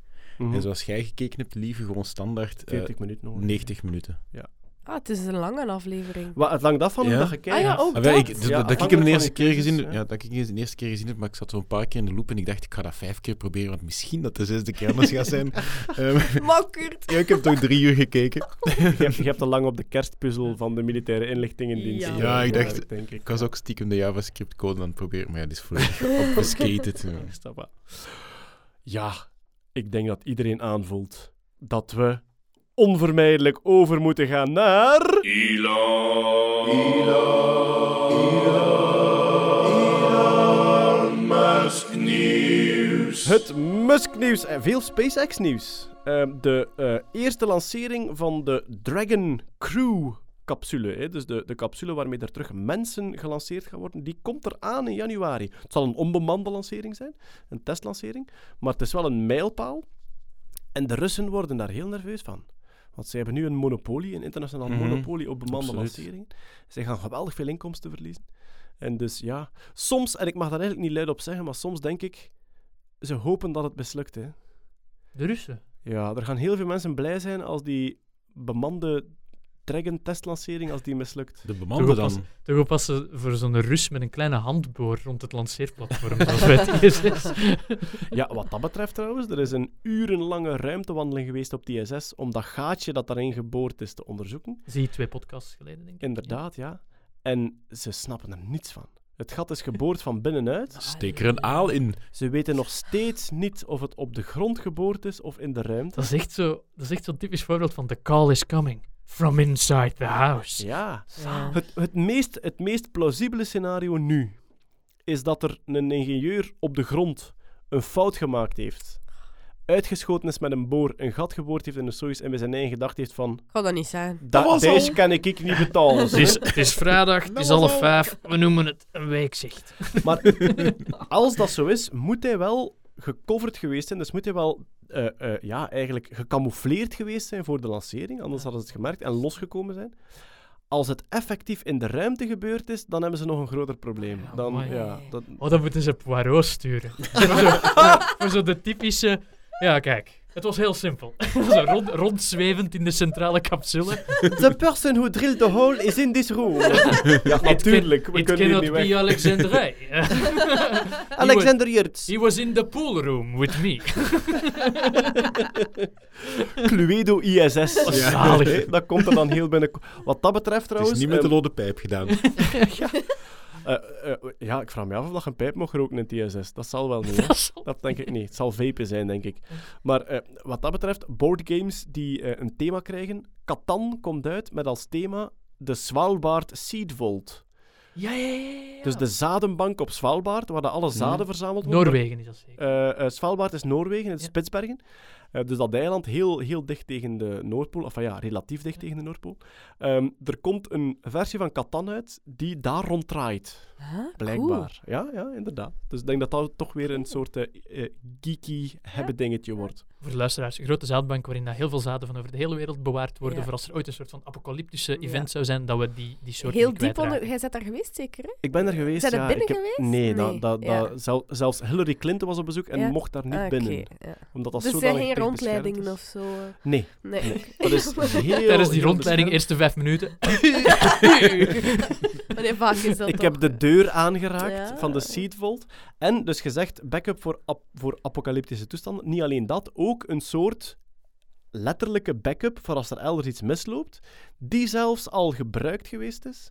De, ehm, de Nationale Zadenbank van Syrië is door de oorlog vernietigd. En ze hebben die opnieuw aangevuld met backup-opslag die ze daar gedaan hadden. Ja, ja, dus het is effectief een soort, ja, bijna Een computer. cloud eigenlijk. Hè. Wie Ja. beheert dat eigenlijk? Eh, dat, is een, dat is een fonds. Dat is opgericht door een Noorse bioloog.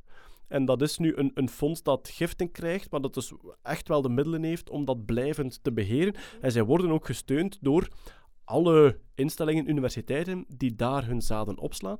En zij zijn erin geslaagd om op een soort United Nations manier Ja, politiek ongelooflijk neutraal te zijn. zot? En dus ook Noord-Koreaanse zaden liggen daar daar. opgeslagen. Dus dat is, en dat vind ik zo schoon aan, aan, aan wetenschap en technologie vaak.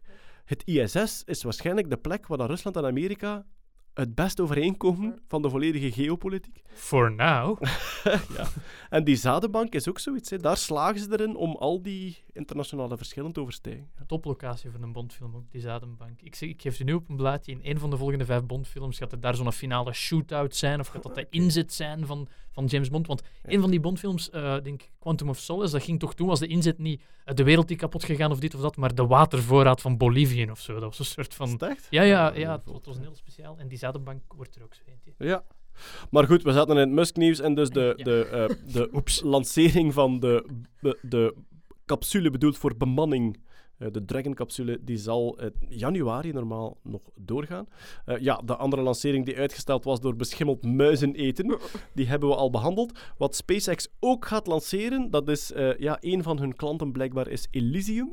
En wat je bij Elysium kan kopen voor 2500 euro is de assen van een gecremeerd familielid kan je laten lanceren naar de ruimte. Ik heb dat altijd willen doen. Is het echt? Bij mezelf. Ja. Ah, oké. ik dat- dacht, nu- ik dacht nee, nu nee. nog je zegt Nee, gewoon aan het wachten tot er een familielid doodvalt. Nee, ik had al gezegd tegen... eh, ja.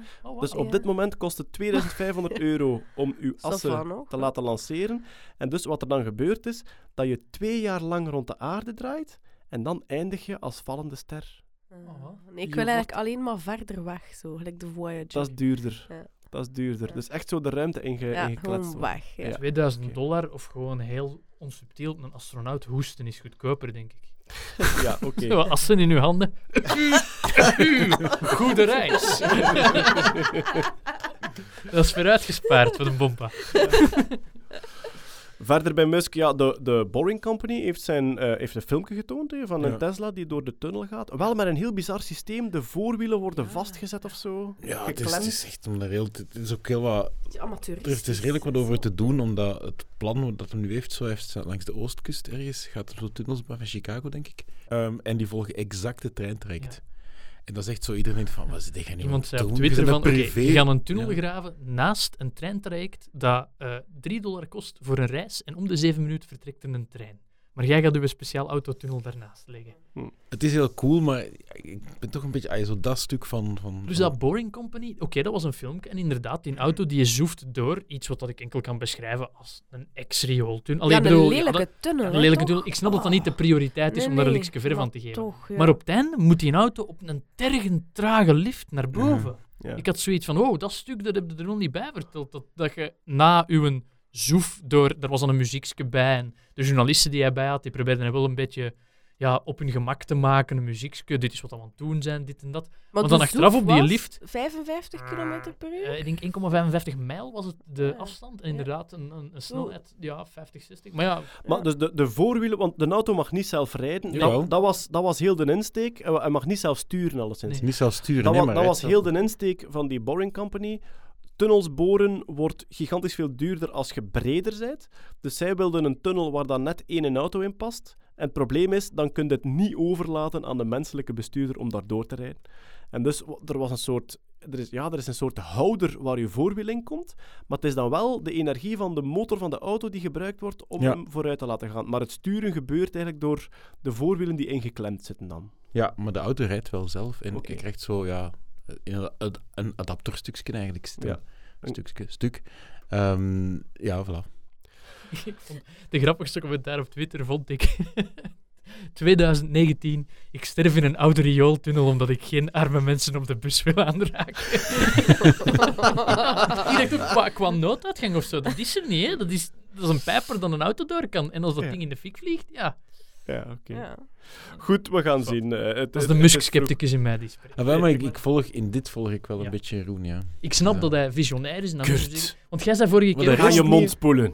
Jij zei vorige keer ook van, ja, maar dat, dat, dat die tunnel is tegengehouden door een buurtcomité of zo, die niet wilde dat, dat, Ja. dat de rijke mensen door hun wijk doorzoefden. Jij zegt van, ja, maar ja, we moeten hem toch laten bouwen, het is een beginproject. Ik snap dat verweer daartegen, want hoe dat je het ook draait of keert, die tunnel in zijn eerste inceptie is een rijke mensensluis.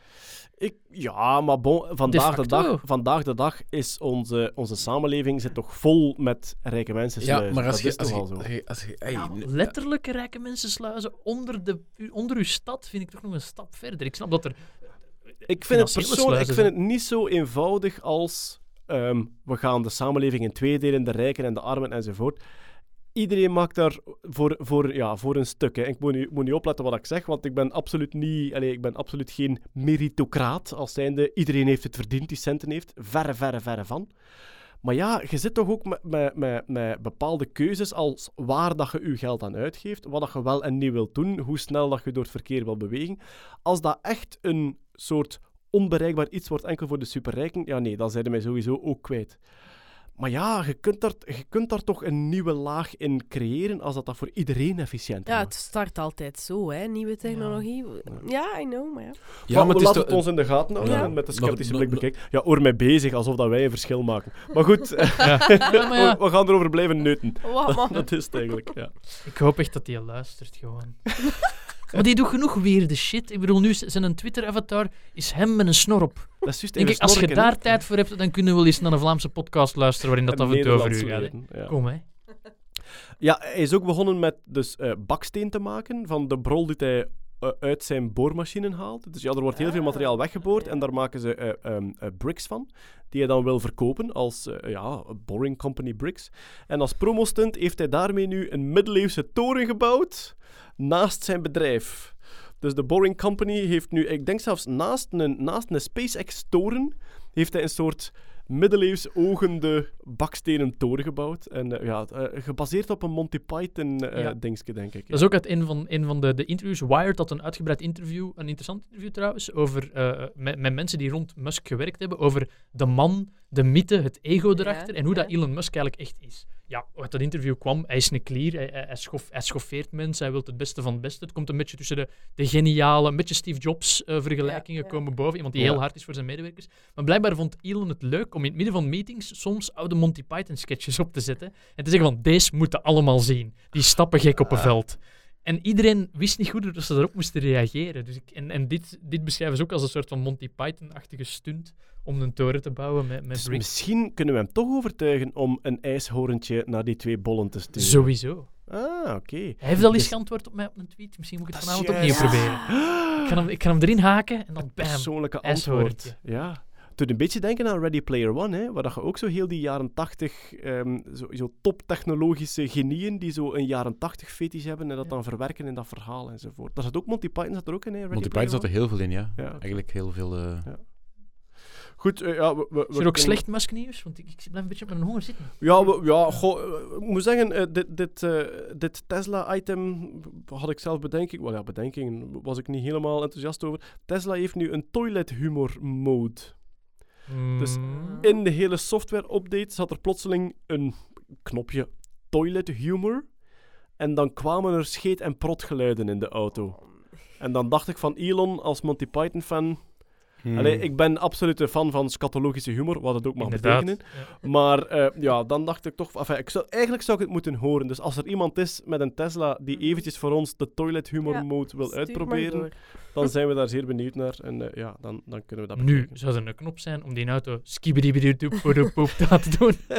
Dat zou mijn zaak veranderen. De Scatman mode, De ja. Scatman mode. Wie weet. Eh, ja, niet helemaal meer Musk-nieuws, maar wel over ehm eh, Sansevieria Banks. Ja, ja, ja. Belangrijk. belangrijk, belangrijk. Of hoe ze ook mag heten. Azalea Azalea. Banks. Orchidee, Orchidee Banks. Een eh, Amerikaanse elektronische artiest, avant-garde. Azealia Banks, die dus ja, via Grimes, het lief of ex-lief, weten we het eigenlijk al, van Elon Musk, Hmm. ooit bij Musk gelogeerd heeft en daar dan heel veel tweets gestuurd heeft dat, het, dat ze het daar niet tof vond. En die zou nu benaderd worden door, wat was de CEO van Twitter? CEO van Twitter, Jack, eh, Jack, zijn naam ben ik even kwijt. De CEO van Twitter, moet je weten, is iemand die, eh laten we zeggen, heel uitgesproken meningen heeft over, over eh, spiritualiteit en over, over wat dat je moet doen met je lichaam. Hij was tien, tien dagen op reis geweest naar Myanmar, een land dat verzwolgen wordt door een burgeroorlog. En dat er allemaal posts gemaakt van, kijk, ik voel de chi hier in mijn lichaam komen en een beetje, een beetje toondoof gezien de situatie daar. En die heeft nu eh, een haar van, die heeft nu zijn, zijn snorhaar naar Azalea Banks opgestuurd. En Azalea Banks gaat daar een amulet van maken tegen, zwaar, zwaar, tegen eh, zwarte magie. Jack Oké. Dorsey. Ja, wetenschapspodcast 2019. Jongens. Jack Dorsey, ja.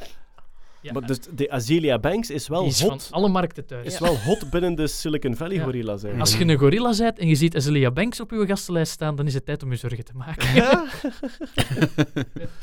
Ja. ja, Het is een amulet om hem te beschermen van ISIS. Sorry, eh, dan heb ik het niet over de Egyptische ISIS. godheid van de Ah, dinges, maar dan heb ik het over Daesh. eh, de- de- IS, ja. IS, De ja. Islamitische staat wordt Ja. beschermd door een amulet van je eigen snorharen. Ja, Ah, bizar. hadden we dat maar geweten al die tijd. Ja. Er zit een markt in. Het is misschien gelijk die in Bijbel van die ene priester. Dan daar. Er was ook, eh, er was ook een, ehm, ja, een hobbyist die Ah, modelbouwraketjes maakte. En die is er gewoon in geslaagd om die zelflandende SpaceX-raketjes na te bouwen in modelbouw. ja, hij is er bijna. Hè. Hij is er bijna. Hij is bijna, maar het is, het is, het is, hij heeft zo filmpjes online gezet. Hij is heel professioneel ermee bezig. Hij, is, hij, is- hij vertelt ook in de filmpjes hoeveel tijd dat hem steekt in alle camera's opstellen. En zo, hij heeft heel veel foto's. En ehm, hij zegt van, ja, ik trek die foto's omdat dat voor hem ehm, de feedback geeft. Hè. Ja, dat is zo Hij maakt dat filmpjes moment. om te zien wat er misloopt Ja, voilà. bij het landen. En Maar hij, lan- lanceert Ja, hij, hij echt? lanceert echt Ja? zo ja, Madurodam-raketjes. hè, zo Ja. Van die eh, pak van twee meter hoog. Maar hij ontwerpt die helemaal volledig. En er zit ik weet niet hoeveel elektronica in, waar dat hem zijn eigen laat inspireren ook op hoe dat die SpaceX-raketten gaan. Dus met motoren, eh, motoren die dat, eh, naar beneden gericht staan Ja. bij het landen. En die dat dan effectief ook draaien in de juiste richting om die raket bij te sturen, dat die echt verticaal kan landen. En hij is er bijna.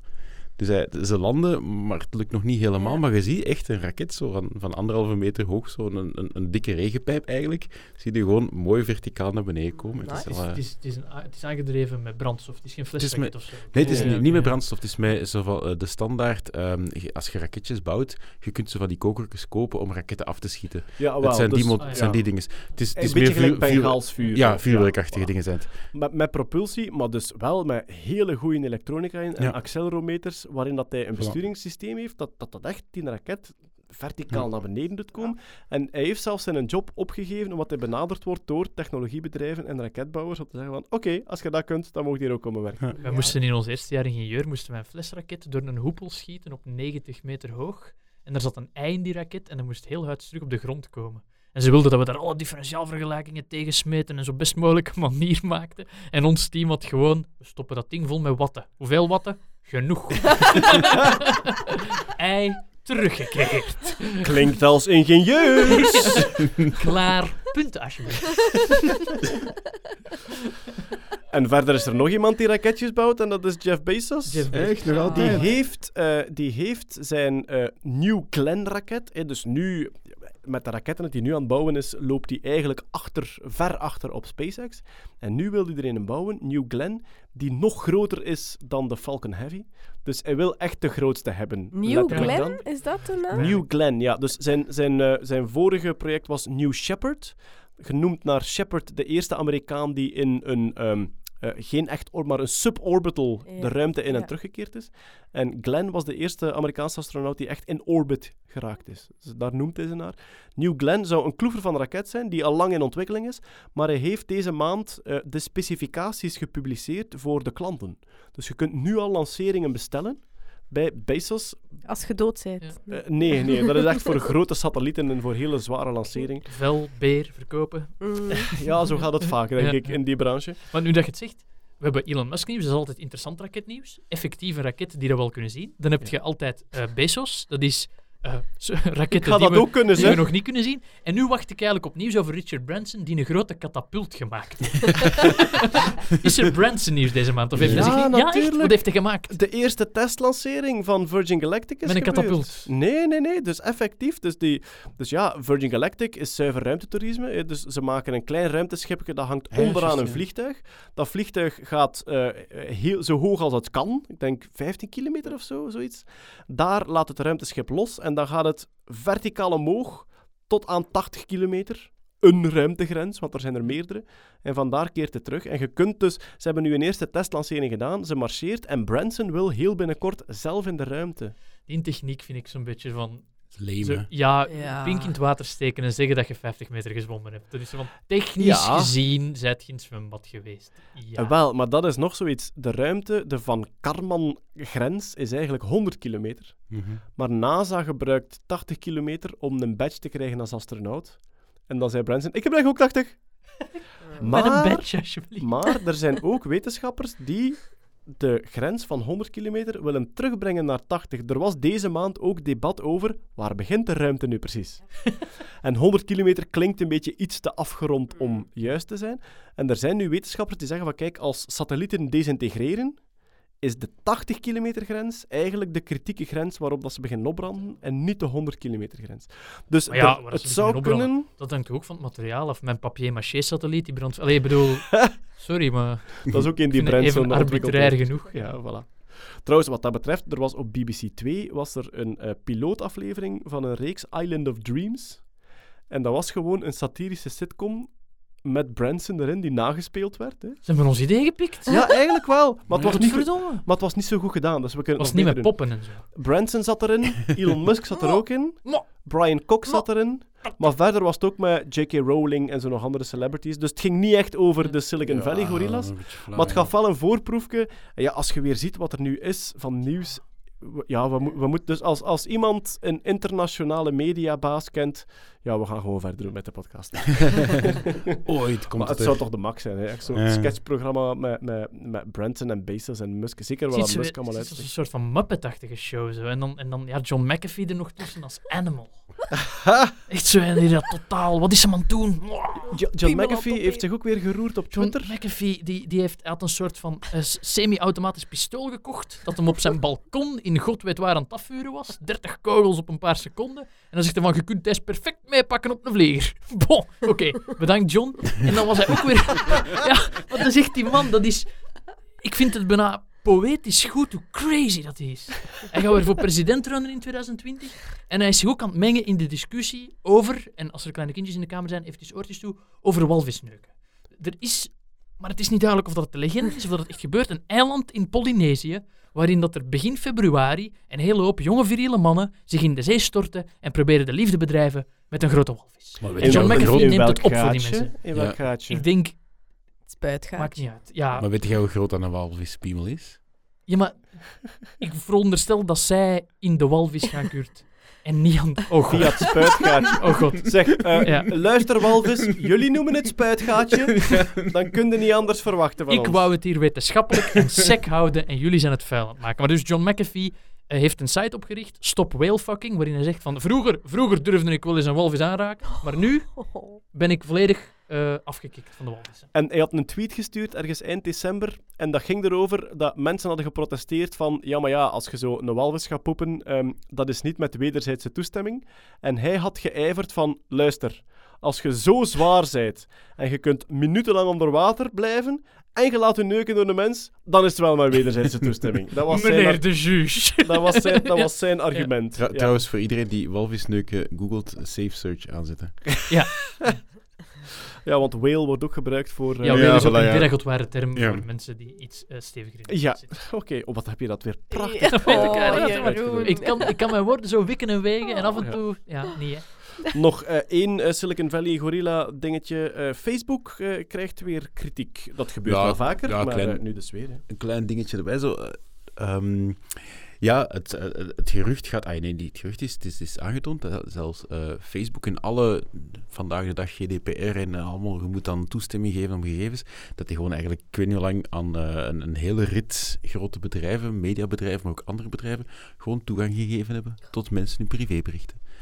En dat gaat dan over Netflix, over Spotify, over Apple, over, eh, Amazon en eh, dergelijke. Om En als- targeted marketing te doen dan. Dat is niet 100% duidelijk, maar je ziet wel dat er een economische winst is voor alle twee. Omdat eh, Facebook geeft het mailadres van een gebruiker aan, aan bijvoorbeeld ja, Spotify of, of whatever. En de vriendjes die dat jij hebt op Spotify, kunnen ze dan gaan matchen met vriendvoorstellen op Facebook en zo. Oh, ja, Eh, ja. Dus eigenlijk uitwisselen van persoonlijke data zonder dat jij er als gebruiker ook maar een keer toestemming voor gegeven hebt. Mhm. En dat is dan weer zo even, ja, het is weer al een in een lange rij Hij van... is, hij eh, is nog niet terug van zijn, zijn ja. wereldwijde sorry-tour, eh, Mark Zuckerberg. Hij kan al opnieuw vertrekken. Mij hebben ze gevraagd begin deze maand van, is dit het jaar waarin dat Zuckerberg zijn kop rolt? En nu een jaar geleden had ik daarop gezegd van, nee, maakt niet uit, nobody cares. Maar ik denk hoe langer hoe meer, ofwel Zuckerberg ofwel Sheryl Sandberg, zijn, eh, een van zijn luitenanten. Ik denk dat er hoe langer hoe meer dat het, het, het, het, publiek wil bloed. En daar gaat iemand moeten vertrekken. Ja, het publiek wil bloed. Ik vraag mij soms af in in welke mate dat, dat is. Hè? Want stel dat, je, stel dat je morgen een referendum organiseert. Gaan we stoppen met Facebook? Ja, dat winnen niet, hè? Het niet organiseren op Facebook. hè. Ja, nee, zo. Want dan Maar- krijg je allemaal mensen die hun eigen optie erbij zetten, patatten met saucissen. Dan zijn ze de helft van de avond bezig met de serieus antwoorden van de niet serieus antwoorden te scheiden. Zwat. Nee, maar, maar het is niet dat iedereen gaat stoppen met Facebook, maar ehm, analisten voorspellen wel dat 2019 wel eens het eerste jaar zou kunnen worden dat het aantal mensen op Facebook wel daalt. Het aantal mensen, of het aantal nieuwe Of het aantal mensen. gebru- eh, actieve gebruikers, of de, de standaard die dat eigenlijk altijd zo stijgt, dat eigenlijk dan naar beneden gaat gaan. Ja. Je merkt bijvoorbeeld nu al, ja, de jongeren zitten absoluut niet meer op Nee, Facebook, Nee, want de mama's en de papa's... tegenwoordig dat die op zitten. Nee, dat zijn de hele kleine kindjes. Ah, dat zijn de min 12 is. Vooral op Instagram. Instagram is echt heel... ehm, maar ehm, omdat de mama's en de papa's daarop zitten. Hè. Maar Ja. Instagram is van Facebook. Ja, Instagram is van Facebook. Ja, voilà. Ik stel me niet Facebook, zo ja. een eerste generatie WhatsApp ook, babyboomers voor die dat wat experimenteel waren en die er nu gewoon sterven. Kan dat niet? Zo echt de vroege, de vroege sterfgevallen? Nee, wij sterven zo, zo snel niet. Enfin, dan maak ik mezelf Maar toch ik heb het over de feesters, hè. Ah, oké, ja. Oké, maar die zitten ook... Is het niet op Facebook? Tuurlijk. Oh ja, ongetwijfeld. Facebook. Oh, Oké, jas. ik ga ook mijn jas aan. Pak die van mij mee. Ik Ja. heb er nog een. Goed, ik denk dat we daarmee het Musk-nieuws en het Silicon Valley Gorilla-nieuws wel kunnen besluiten. Dan gaan we weer over tot de orde van de dag. Want eh, ja, het jaar 2018 is afgelopen, zowaar. En ehm, er is toen ook door Science Magazine een Breakthrough of the Year van 2018 verkozen. En ja, Hetty, eh, eigenlijk shame on us. Het is iets wat we niet behandeld hebben in deze podcast. Misschien ook omdat het geen steekvlamnieuws was. Het was Nee. echt meer een soort traag onderzoek. Ja. En het ging over het volgen van celontwikkeling. Hoe Ja, werkt het juist? Klopt. Ja, het is, eh, de wetenschappelijke naam is eh, single cell RNA sequencing. Dat is eigenlijk op eh, enkel celniveau gaan kijken welke RNA-moleculen dat er ehm, afgeschreven worden. En een Die dan fiscaal aftrekbaar Ja, zijn. voilà, en zo. Je kunt dat, in, je 2018, kunt dat inbrengen onder een BVBA. ja, en dan nee. moet je minder... Nee, nee. Dus we hebben ons DNA, eh, dat in elke cel quasi identiek is. Maar ehm, pas als een, een DNA-molecuul in een RNA-molecuul wordt omgezet, Ja. wordt dat gen eigenlijk actief. Ja. Dus met die RNA-sequencing kunnen we eigenlijk gaan bekijken welke genen staan er aan en uit in bepaalde celtypes. Dat is ook iets niet die, die heel nieuw is. We gebruiken dat al, al ja, bijna tien jaar. Vooral in het kankeronderzoek gebruiken wij dat heel vaak. Vroeger een tumor werd eigenlijk beschouwd als, ja, dat is een tumor, dat is een slechte massa. Maar daar zitten zodanig veel verschillende celtypes in, dat we die nu eigenlijk cel per cel kunnen gaan volgen. En dat we niet meer de behandeling afstemmen, of, of dat is toch het, het doel, op eh, welke cellen zitten daar nu het meest in. Maar ook, eh, hier zit een heel kleine populatie van zeer agressieve cellen in, die moeten we ook gaan aanpakken. Dus je kunt eigenlijk echt bijna op, ja, te vergelijken met Google, Google ja, Earth, dat je vroeger gewoon vage, vage dingen zag, een soort atlasfiguur, en dat je nu echt huis per huis kunt gaan bekijken wat er gebeurt. Ehm, dus dat is de breakthrough of the year. In 2015 was dat CRISPR trouwens. Ehm, maar dit is echt in combinatie met een soort visualisatiemethode, waarmee dat je met fluorescentie kunt volgen hoe de ontwikkeling gebeurt van een embryo, van een zebravis-embryo bijvoorbeeld, tot een volwaardig visje. En dat gaat En- dan echt over, je begint van dat één celletje, Ja. die bevruchte Ja. eicel, die Ja. splitst zich in twee, in vier enzovoort. Na een tijdje krijgen de verschillende kanten een andere functie en Ja. een andere ontwikkeling. Ja. En ze kunnen nu eigenlijk stap voor stap volgen wanneer dat cellen beslissen om een of Voilà, andere kant uit te gaan. exact. Wel in een breincel staan er andere genen aan dan in een levercel bijvoorbeeld. En ze Ja. kunnen inderdaad mooi tracken, die, dat, dat hele pad volgen van wanneer beslist een cel om zich te gaan specialiseren. Het is heel mooi, er zit heel veel toekomst in ook, zeg het zeker ook in kankeronderzoek. Dus eh, niet onterecht, maar inderdaad ook geen steekvlamnieuws. Hè. Iets dat al heel lang eh, gaande is. Maar het is vooral de combinatie van die drie methoden die voor hen echt een, een doorbraak waard was. Ja. Echt een voorbeeld van gestage ontwikkeling Ja. die nu tot een soort maturiteit Ja. gekomen is dat ze, dat ze dat een, je wauw dingen mee kunt doen. een breakthrough Ja. is. Hè. Ja. Want qua informatie dat je krijgt als je de ontwikkeling van een meercellig organisme zo van dichtbij kunt volgen. Ja, dat is waanzin. Hè? Er is nog heel veel over onbekend, toch? Hoe, dat, hoe dat bepaalde cellen een functie kiezen. Ja, absoluut. Wij bijvoorbeeld in het labo zijn nu bezig met de RNA-atlas op te stellen, met echt een, een atlas van welke genen staan er aan in welke celtypes. Dat, dat weten we ook bijna nog niet. Ja. Ehm, dus ehm, ja, heel boeiend vind ik wel. Nog veel werk. Nou, Werk veel genoeg, werk, ja. ja. Ja, oké.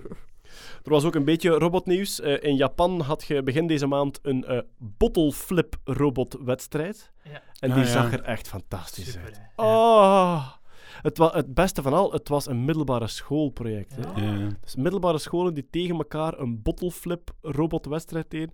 En als je ziet hoe perfect dat die flesjes omhoog vliegen en, En landen. op elkaar, hè? Ja, en Echt zo meerdere, torentjes bouwen, hè? meerdere op een tafel, verschillende niveaus van Ja. tafel. Allee, ik, vond, eh, ik vond het goddelijk om te We zien. moesten in het middelbaar een virtuele kaaswinkel openen om bedrijfsstrategie te leren. En die mannen die mogen robots bouwen die, Ja. met, die met flesjes Dus- gooien. De middelbare school in Japan die maken bottleflip robots. En de ingenieursopleiding in Leuven die schiet eitjes door een met hoepel. eitjes, ja. Met wattekes erop. En wat, nee, we hebben toen alles geprobeerd. We hebben een parachute geprobeerd. We hebben, we hebben een gigantische kreukelzone geprobeerd. En verder heeft er binnen een bedrijf van Amazon een robot 30 werknemers aangevallen met berenspray. Hashtag MeToo. Berenspray is dus een soort eh, pepperspray die Ja. gebruikt wordt als je gaat wandelen in Canada, neemt je dat mee. En je Ja. kunt daarna een beer spuiten om die eigenlijk van je, van uw lichaam af te houden. Dat is gewoon een hele sterke deo. Eh, En met ja. een berenspray op doen. Ehm, en dus, er is in een Amazon, eh, een Amazon warehouse was er een robot aan het orderpikken. En er is dus een bus berenspray tussen die wielen geraakt, opengescheurd. En 32 werknemers zijn afgevoerd. Jij zit bear Ja, op te zoeken. Ik was, ik was beer aan het zoeken, omdat Ja. ik dacht van, dat is toch ook een term in de homocultuur? Ja, dat Eh, is- Ja, voilà, ja. ja, sorry. Voilà, ja. En jij dacht, hmm, ik, ah, ik wil een beetje van dein Nee, berenspray. Ik, dat schiet in mijn kop. Ik denk van, ja, ja, dat schiet vaak in uw kop. Ja, ja, ja, ja. ja, Dat zijn dingen dat ik dat niet, dat je zo denkt van, Nee. is dat nu zo? Herinner ik me dat juist? Even Wikipedia's opzoeken om te weten of dat de, de breinscheet die ik net gehad heb enige vlaag van waarheid in zich heeft, of niet. En dat was even een breinscheet. En En, dus- je werd mee op mijn scherm aan het kijken. En sorry. Dat is waar, Ja, voilà. omdat, weet je wat? Omdat ik net hetzelfde zat te denken. De, Ah, de voilà. bear, omdat ik zat, ik, zat, ik zat me af te vragen, wat was het nu weer? Maar het is dus Het is de Ehm, gezettere... gezettere De en, gezettere behaarde-. Ja, en met de baard, hè? Ja. Ja, Ja. oké. Voilà. Dan, de, voor, Sorry, de mensen, voor de mensen die samen met ons nieuwsgierig waren, Ja. dat betekent het. En google het Er is gerust. een hele propere Wikipedia-pagina om. Er staat een foto bij. Het is heel duidelijk. Je Prachtig. leert iets bij. Zeg niet dat je niks hebt bij. Ja, en dus, de robots hadden een ander soort berenspray, Voilà. maar die niet op... Denken we. Ja, voilà. En hoe Dus- schrijft je dat dan? Dus eh, bear spray, ja, voilà. Dus bear. eh. En dus die, Bear. eh, die waren... ehm, ja, dus er zijn effectief eh, werknemers afgevoerd, helaas. Iets wat we eigenlijk echt wel moeten vermelden, ook al kunnen we er weinig over vertellen. En hoe schrijft je bearspray? Maar hetzelfde. Hetzelfde. Het is gewoon bear, het is hetzelfde woord woorden, voor, voor Nee. het dier en de gezette Ah, bear spray. Bear, ja. Ah. Woorden ik had kunnen de andere B-A-R-E. dingen betekenen, ook al zijn het dezelfde letters. Nee, B-A-R-E moet je ook niet googlen. Nee. Dat is Dat is allemaal ook wel... ja, Wat je wel eens kunt googlen is bear bear. Dan komt je wel, eh, komt je wel andere dingen tegen. dat is ook, eh, ja. Nou, oké. Ja, iets. Iets wat we echt wel moeten vermelden, ook al denk ik dat niemand van ons de, de nodige kennis van heeft, Ja. is Jean Bourguin, Ja. een eh, Belgische topwiskundige, Ja. Die helaas te vroeg overleden is. Eh, Verbonden aan de Universiteit van Illinois, toen dat hij onlangs... Allee, toen... en hij is oorspronkelijk van provincie Antwerpen ergens, denk ik. Ik dacht dat hij in Oostende woonde. Ah, Eh, ja, dat is geboren juist. in Oostende. ja, ja. of geboren. En ja. gestorven in Bonheiden in Maar dus ik ben vandaar geen mens die daar weet Om- wie dat, dat is. Hè? Ah, wel, ik denk dat daar twee redenen voor zijn. Ten eerste, die is al jarenlang gewoon zodanig internationaal actief Ja. dat hij weinig, denk ik, connectie had met de Belgische academische Ja. wereld. En ook, het gaat hem hier echt over topwiskunde. En dat is zodanig Abstract. abstract. Ja, absoluut. Er, was, er was daar, ehm, denk ik, een paar maanden terug, was er een wiskundige die beweerde dat hij een van de Millennium Problems Ja, opgelost juist, had. ja. De Lagr- nee, niet Lagrange, noemde het nu ook alweer met die nulpunten. Wel, dus ja, de, de, ehm, de Millennium Problems zijn openstaande problemen in de wiskunde. Als je die oplost, denk je dat je een miljoen dollar De krijgt. Riemann-hypothese. Ja, de ja. Riemann-hypothese. Dat was die zwerver die daar... eh, Nee, dat Nee, is dat nog van daarvoor. Nee, dat was een, een Russische eh eenzaad die net een Ja. ander millenniumprobleem opgelost. Oké. eh. En dus, eh, ik kwam toen een, een wiskundige die ik ken tegen op de trein, toevallig. En ik vroeg van, heb je het al kunnen bekijken? En die zei van, sorry, mijn vakgebied binnen de wiskunde niet, eh, gaat niet. En dus, om dat te snappen, moet je behoren tot het juiste vakgebied. En dan moet je nog wekenlang analyseren om daarin mee te zijn. En dus bij Jean Bourguin eh, net hetzelfde. Hè. Ik bedoel, de dingen waar dat team mee bezig was, waren zodanig Ja, maf, hè. zodanig Ja. gespecialiseerd. Maar als je kijkt naar welke krediet dat hij kreeg van collega's, hoe hoog aangeschreven dat hij stond, ja, het, dat moet een meesterbrein We geweest hebben zijn. er een beetje mee zitten lachen dat er in verschillende krantenkoppen stond dat hij de Eddie Merckx van de wiskunde was. Ja, En we vonden dat zo'n zo'n lege vergelijking. Dat is van, hij is de Luc Appermond van het kokkerellen. Alleen dat is zo van, ja, ja wat zit er? Ja, Ja. dat klinkt als iemand die dat wel goed bezig is, maar hoe, ja. Hij is baron gemaakt door eh, koning Filip in 2015. Maar dat is ook Dat maar een woord en dat. Ja, betekent ja, niets. hè. Vandaar kunnen we... De royalty Eddie Merckx is ook baron, hè? Eddie Merckx is ook baron. Is Ah, daar ah, vandaar de ja. Daar de Ja, vergelijking, ja. tuurlijk. Ah, ik ben, wat dat betreft, ik ben nog Word één... jij ook baron? Nee, ik denk dat ik het al verkloot genoeg heb bij het Koningshuis. Ehm, er is één krantenkop die ik daarnet vergeten noemen ben, toen het ging over ehm, Richard Branson en dus de eh, Virgin Galactic, die naar de ruimte geschoten werd, stond er op hln.be Oh, dit wordt goed. Dat het ruimtetuig drie keer de snelheid van het licht vloog. Echt? Ja. Aan- Breaking news. drie keer de snelheid van het licht flitste het naar Alpha Centauri. Ik heb zelfs gelezen in de, in de analyse daaronder dat het mogelijk de schuld was van de sossen. Dat dat ding zo snel ging. Echt? Ah, maar van de Waalse Ja, sossen toch? uiteraard, ja, Ah, dat inderdaad. zit ge- dat Ja, we zit zich ge niet aan de snelheid. Hè. Dat zit je van hier. Ehm, er is ook een baviaan met Ja. een varkenshart die rondloopt in Duitsland. Hij loopt niet meer rond. Ze Is hebben hij hem- dood? Ze hebben hem moeten doden na 90 dagen. Om ethische redenen. Dat is... eh, ja. Ja. sorry, we gaan om ethische redenen Ja. deze primaat afmaken. Ja, Mijn varkenshart ingebouwd. Want in mijn kop was ik gewoon een baviaan dat door de zo liep met zo'n bloedend hart in zijn pollen. En dat, dat toont de sfeer wel een beetje. Ik snap dat wel. Ik snap dat wel. Dat dat niet echt family Dat is nog friendly 90 dagen entertaining wachten, is. ja, ja. ja. Langs de andere kant, baviaan met varkenshart, je kunt daar president van Amerika mee worden. Maar, dat, ja. Maar Sorry, het, Nee, het echt, gaat hem over... ehm, transplantatie. Het dus, gaat hem... eh, Ja. eh, xenotransplantatie Ja, het- heet dat dan. ja, hè? Dus organen van een ander ja, dier implanten. Klopt. Dus het, eh, transplanteren van een varkenshart, in dit geval dus in een, in een baviaan. Ehm, plots veel langer en, en die, die apen waren veel gezonder dan dat, dat vroeger ooit gebeurd was. En eigenlijk door twee heel simpele ingrepen. Ehm, in plaats van het orgaan voor transplantatie op ijs te vervoeren, werd er nu bloed met een aantal nutriënten doorgepompt. Levend Mechanisch. houden Levend, bijna, ja, ja. inderdaad. Heeft die eh, transplantatie heel, heel hard ehm, bespoedigd of dus beter gemaakt. En anderzijds ook zorgen met medicatie dat dat varkenshart niet te groot wordt in de borstkas van die baviaan, door de bloeddruk te verlagen. Hm. Eh, dus een aantal medicijnen, maar opent heel veel deuren naar inderdaad eh, menselijke transplantaties van, van varkensharten. Hè. Dus naar, naar mensen die op een nieuw hart Is dat op lange wachten. termijn echt een optie dat Ja. dat gebeurt? Ja, want er is eh, de, International Society voor, die, voor hart- en longtransplantaties, die zeggen van kijk, wij, vanaf dat we echt aan mensen denken, willen wij dat eh, zo'n transplantatie bij, bij primaten lukt voor 90 dagen. Dat is nu inderdaad gelukt. Dat is dus wel een enorme stap die vooruitgezet wordt. Eh, en daar wordt eh, effectief wel over nagedacht, ja, om, om die richting uit te gaan. Want de, de wachtlijsten voor organen voilà, zijn exact. ook gigantisch Immens lang. lang. Er sterven mensen terwijl dat ze op zo'n wachtlijst Eh, staan.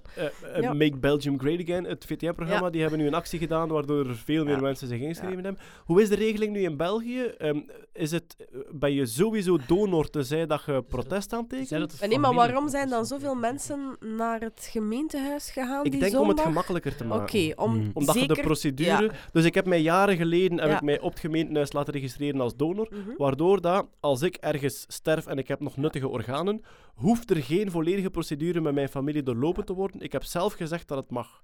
Maar in België is het, Het is wel een zo... opt-out systeem, België is opt-out. Ja. Je bent allemaal donor, tenzij het, dat je, ja, ja. je opt-out bent. Ja. Maar dus bij deze nog eens een oproep. Hè. Als, je nog niet, als je nog niet Ja. geregistreerd bent, en je wil het, het is een keuze op een manier, maar ik zie alleen maar voordelen.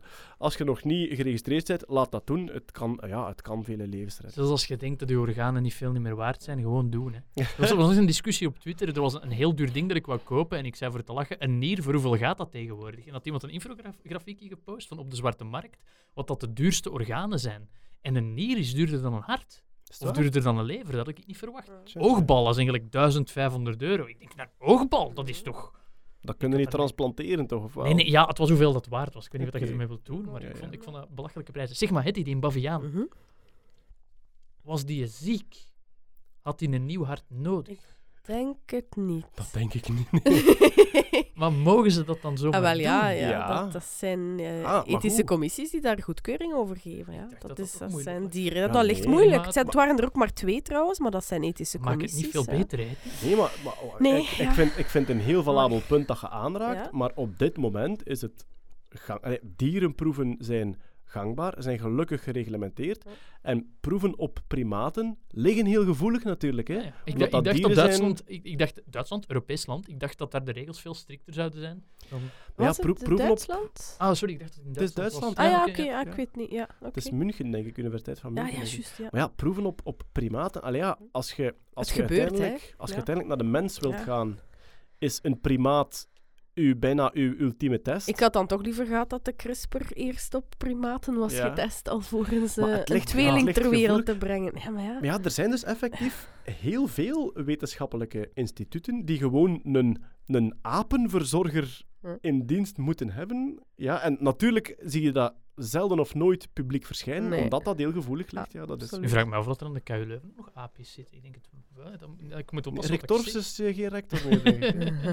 Eh, Ik denk tot voor, tot voor een paar jaar geleden gebeurde dat toch nog. Maar dus de bedoeling is dus dat, dat ze op termijn naar mensen doen Ja. en dat die dan tijdelijk een varkenshart zou Of- krijgen. of- Of, permanent. Vrij permanent Ah. is, denk ik, ja, eerst, oh, misschien inderdaad eerst in een tussenperiode in afwachting van, maar want, zijn wel ja, bezig met, ehm, met dat sterk te verbeteren. Ja. ja, want als het maar tijdelijk is, dan, dan lost je tekort aan donoren niet op. Hè. Dan Ja. is dat Nee, een timing Ja, issue. dat je klopt. dan Maar ik denk dat eh, dat voor een stuk permanent... Maar ja, nu, nu Ja. moeten ze ze afbreken of helaas eh, die experimenten stoppen En na is dat 90 omdat dagen. dat lichaam dat afstoot, of, of, is dat, of zijn ze zover nog niet dat ze niet weten? Want je zou dat kunnen zeggen van om de 90 dagen, en ja, dat is nogal stevig ingreep Nee, dat is natuurlijk. zo een grens die gezet is van ja, xenotransplantatie op, op primaten. Dat, eh, dat breken Ja. we dan af. Eh, ze zijn met CRISPR trouwens ook bezig om, eh, om eigenlijk ehm, de genen weg te knippen in varkensembryo's die voor het, het hart dienen, die de aanmaak van het hart eh, reguleren.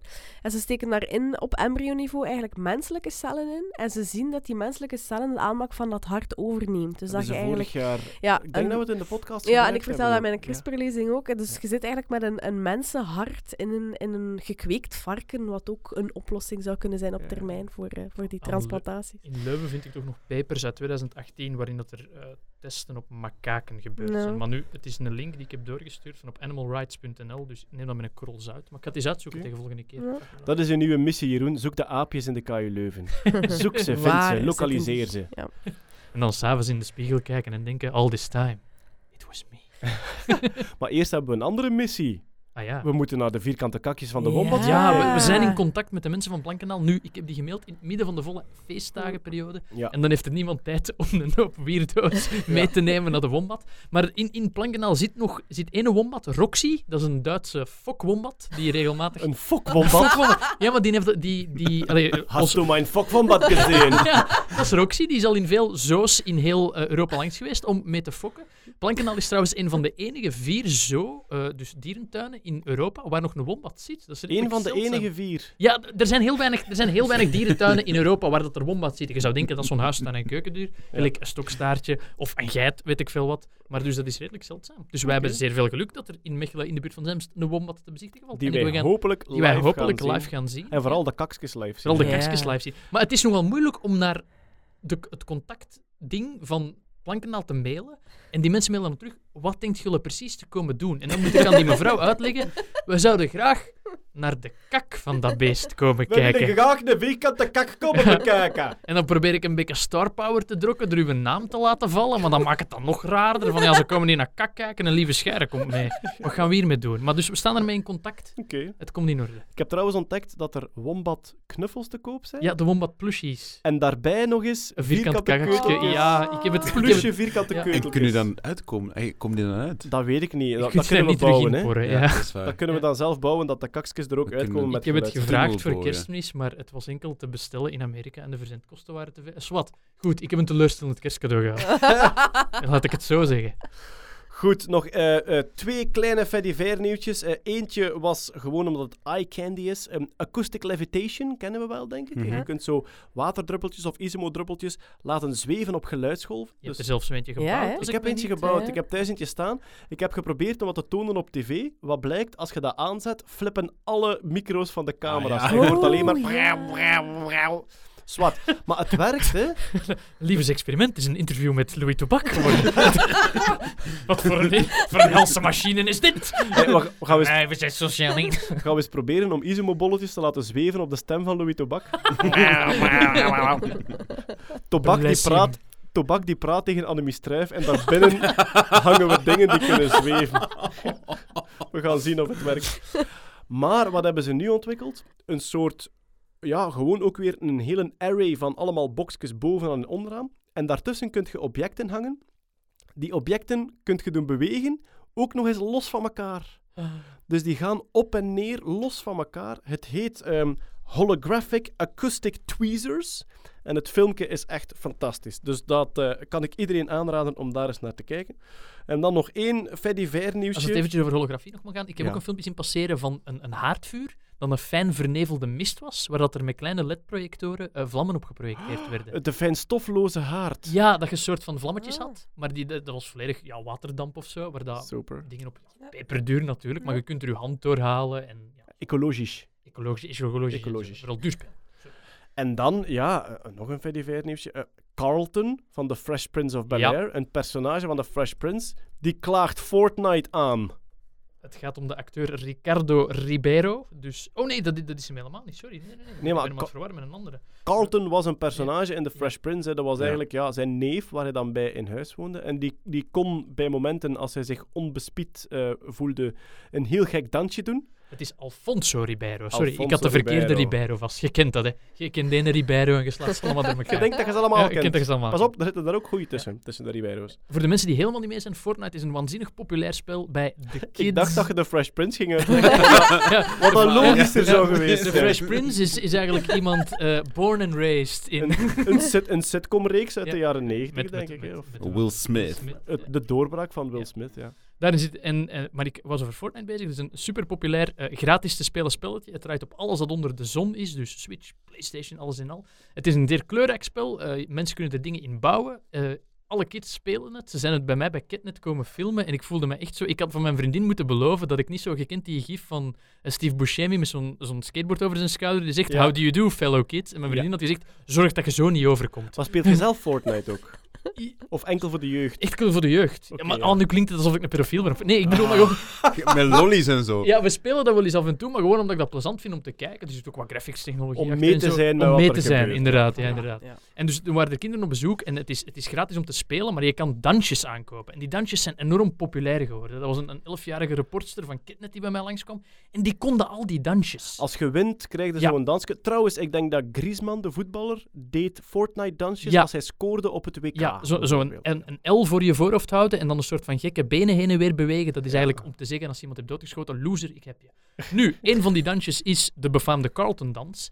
Eh, of toch iets dat er verdomd hard op lijkt. En nu Ja. zijn er Carlton, allee, dus Alfonso Ribeiro, en nog een andere rapper, een iets minder bekende Hmm. god, van wie ik de naam even kwijt ben. Die klagen Fortnite, het bedrijf achter, eh, achter eh, sorry, Epic, het bedrijf achter Fortnite, die natuurlijk enorm veel geld aan het scheppen zijn Ja. met al die dansjes die als zoete, eh, Ja. zoete snoepjes over de toonbank vliegen. Die klagen die aan, omdat jullie hebben ons intellectueel eigendom gestolen. Nu, in hoeverre is een gek dansje een intellectueel eigendom? Ik vind Het is wel. moeilijk. Het is Ik moeilijk. wel. Ja. Maar, want Fortnite gebruikt heel vaak dansjes uit de popcultuur, hè, Ja, die op ja. YouTube populair zijn of uit oude reeksen komen enzovoort. Oké. En, en nu worden daar copyrights opgeclaimd. Maar het is enorm populair, Fortnite. Als je ziet. Het was onlangs eh, Epic, dat bedrijf van Fortnite, die maakte belachelijke bedragen van winst daarover. En ik vind eigenlijk dat het zo in de media... Ik, ik me er een beetje aan, omdat al, elke, elk artikel dat je over Fortnite ziet in de Vlaamse media, zijn zo van die artikels als Fortnite was de reden van mijn scheiding. De 24-jarige Ja. man uit Bristol in Groot-Brittannië heeft... de Of kinderen For- zijn ja, verslaafd. Fortnite Ja. is als heroïne voor kids. Letterlijk een titel van het laatste nieuws.be. En dat is, ja... Nu, ehm, op zich, eh, ja, ik, ik heb zelf veel first-person shooters gespeeld. Eh, Mhm. eh, toen ik daar nog tijd voor had. En dat was dan vooral Call, ja, dat was vooral Call of Duty en GTA. Ja. Heb ik heel veel gespeeld. Dus ik vind dat heel tof. Het enige wat ik soms een beetje van denk van... is het feit dat Fortnite Minecraft verdrongen heeft. Ja, En Ja. daar zat toch meer... Allee, daar zat toch meer bouwen in. ja. Ook de, de, de stap van Minecraft naar Minecraft met de console.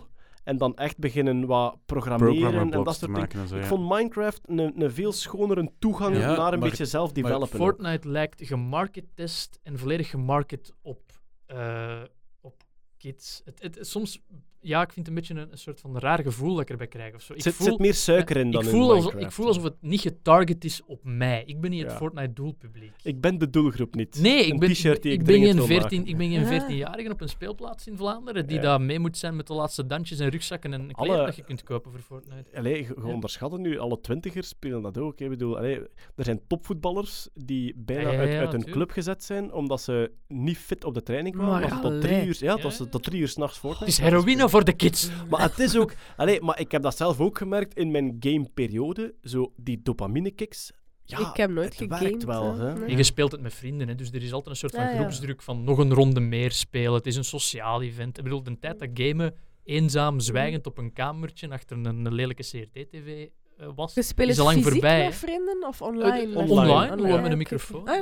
Dus eh, kinderen die, eh, ja, jongeren die op de speelplaats met elkaar afspreken vanavond om 7 uur gaan we daar op die map samen Ja, Fortnite ja. spelen. En dan ook Ja. gebabbeld met elkaar. En dat is ja, een beetje een ontmoetingsplek geworden. Zo gaat dat bij de jeugd, eh, het Eh, tegenwoordig. We zullen wel zien als de kinders groot zijn. Ja, mijn kleine spelen het ook al. Dus uiteindelijk. Bon, ik denk dat we kunnen afsluiten. Ehm, we kijken uit naar vele dingen in januari, maar toch vooral naar de antwoorden van de kerstpuzzel van de militaire inlichtingendienst die online komen. Ja, dus voor de mensen die het gemist hebben, de militaire inlichtingendienst van Nederland en van Engeland hebben al jarenlang een traditie om op, met kerstmis een aardsmoeilijke en cryptische puzzel los te laten op de wereld. De Belgische inlichtingendienst is daar dit jaar mee begonnen. En wij hebben een Team Nerdland. Ja. We hebben ons daar keihard opgesmeten en wat een feest, wat een feest. Als je de puzzels de eerste keer ziet, dan wilt je eigenlijk huilend onder een tafel kruipen, want ze zien er allemaal ondoenbaar uit. Maar This, is, this is not your average kruiswoordpuzzel. eh, Nee, dat is echt, eh, eh, ja, sudoku op cocaïne is dat. Maar ehm, ja, de momenten dat je dan oplossingen vindt, zijn zodanig belonend. Dus wij vinden het echt fantastisch. En wij zijn natuurlijk geweldig benieuwd naar hoe dat die antwoorden er gaan uitzien. Want ja, we hebben nog maar Ja. een derde of zo. En al Nee, niet zelfs, de helft. De helft. Is het echt? We hebben Ah, ik helft durfde al. niet Ja? meer meedoen. Ja, die oké. WhatsApp-groep is echt, niet kijk- normaal. Maar oké, als de helft nog maar opgelost is, Maar dus... ga ehm, ik er kijken naar eentje. Zoek het nog eens op. Hè. Voor mensen die het nu opzoeken, ja, je kunt nog bent te laat. dingen beginnen oplossen. Dat is gewoon plezant. Maar ik ben zo benieuwd als die antwoorden online komen. Mm. Mhm. Het zit zo ingenieus in elkaar vaak. Eh, ja, eh, eh, we, gaan zien wat er, eh, we gaan zien wat er gebeurt. Goed, aan iedereen hartelijk dank om te luisteren. Ik dank natuurlijk ook Jeroen Yay! Kurt Behey Yay. en Hetty Met Helsmortel. veel plezier. En graag tot de volgende keer. Dag. Dag. Dag.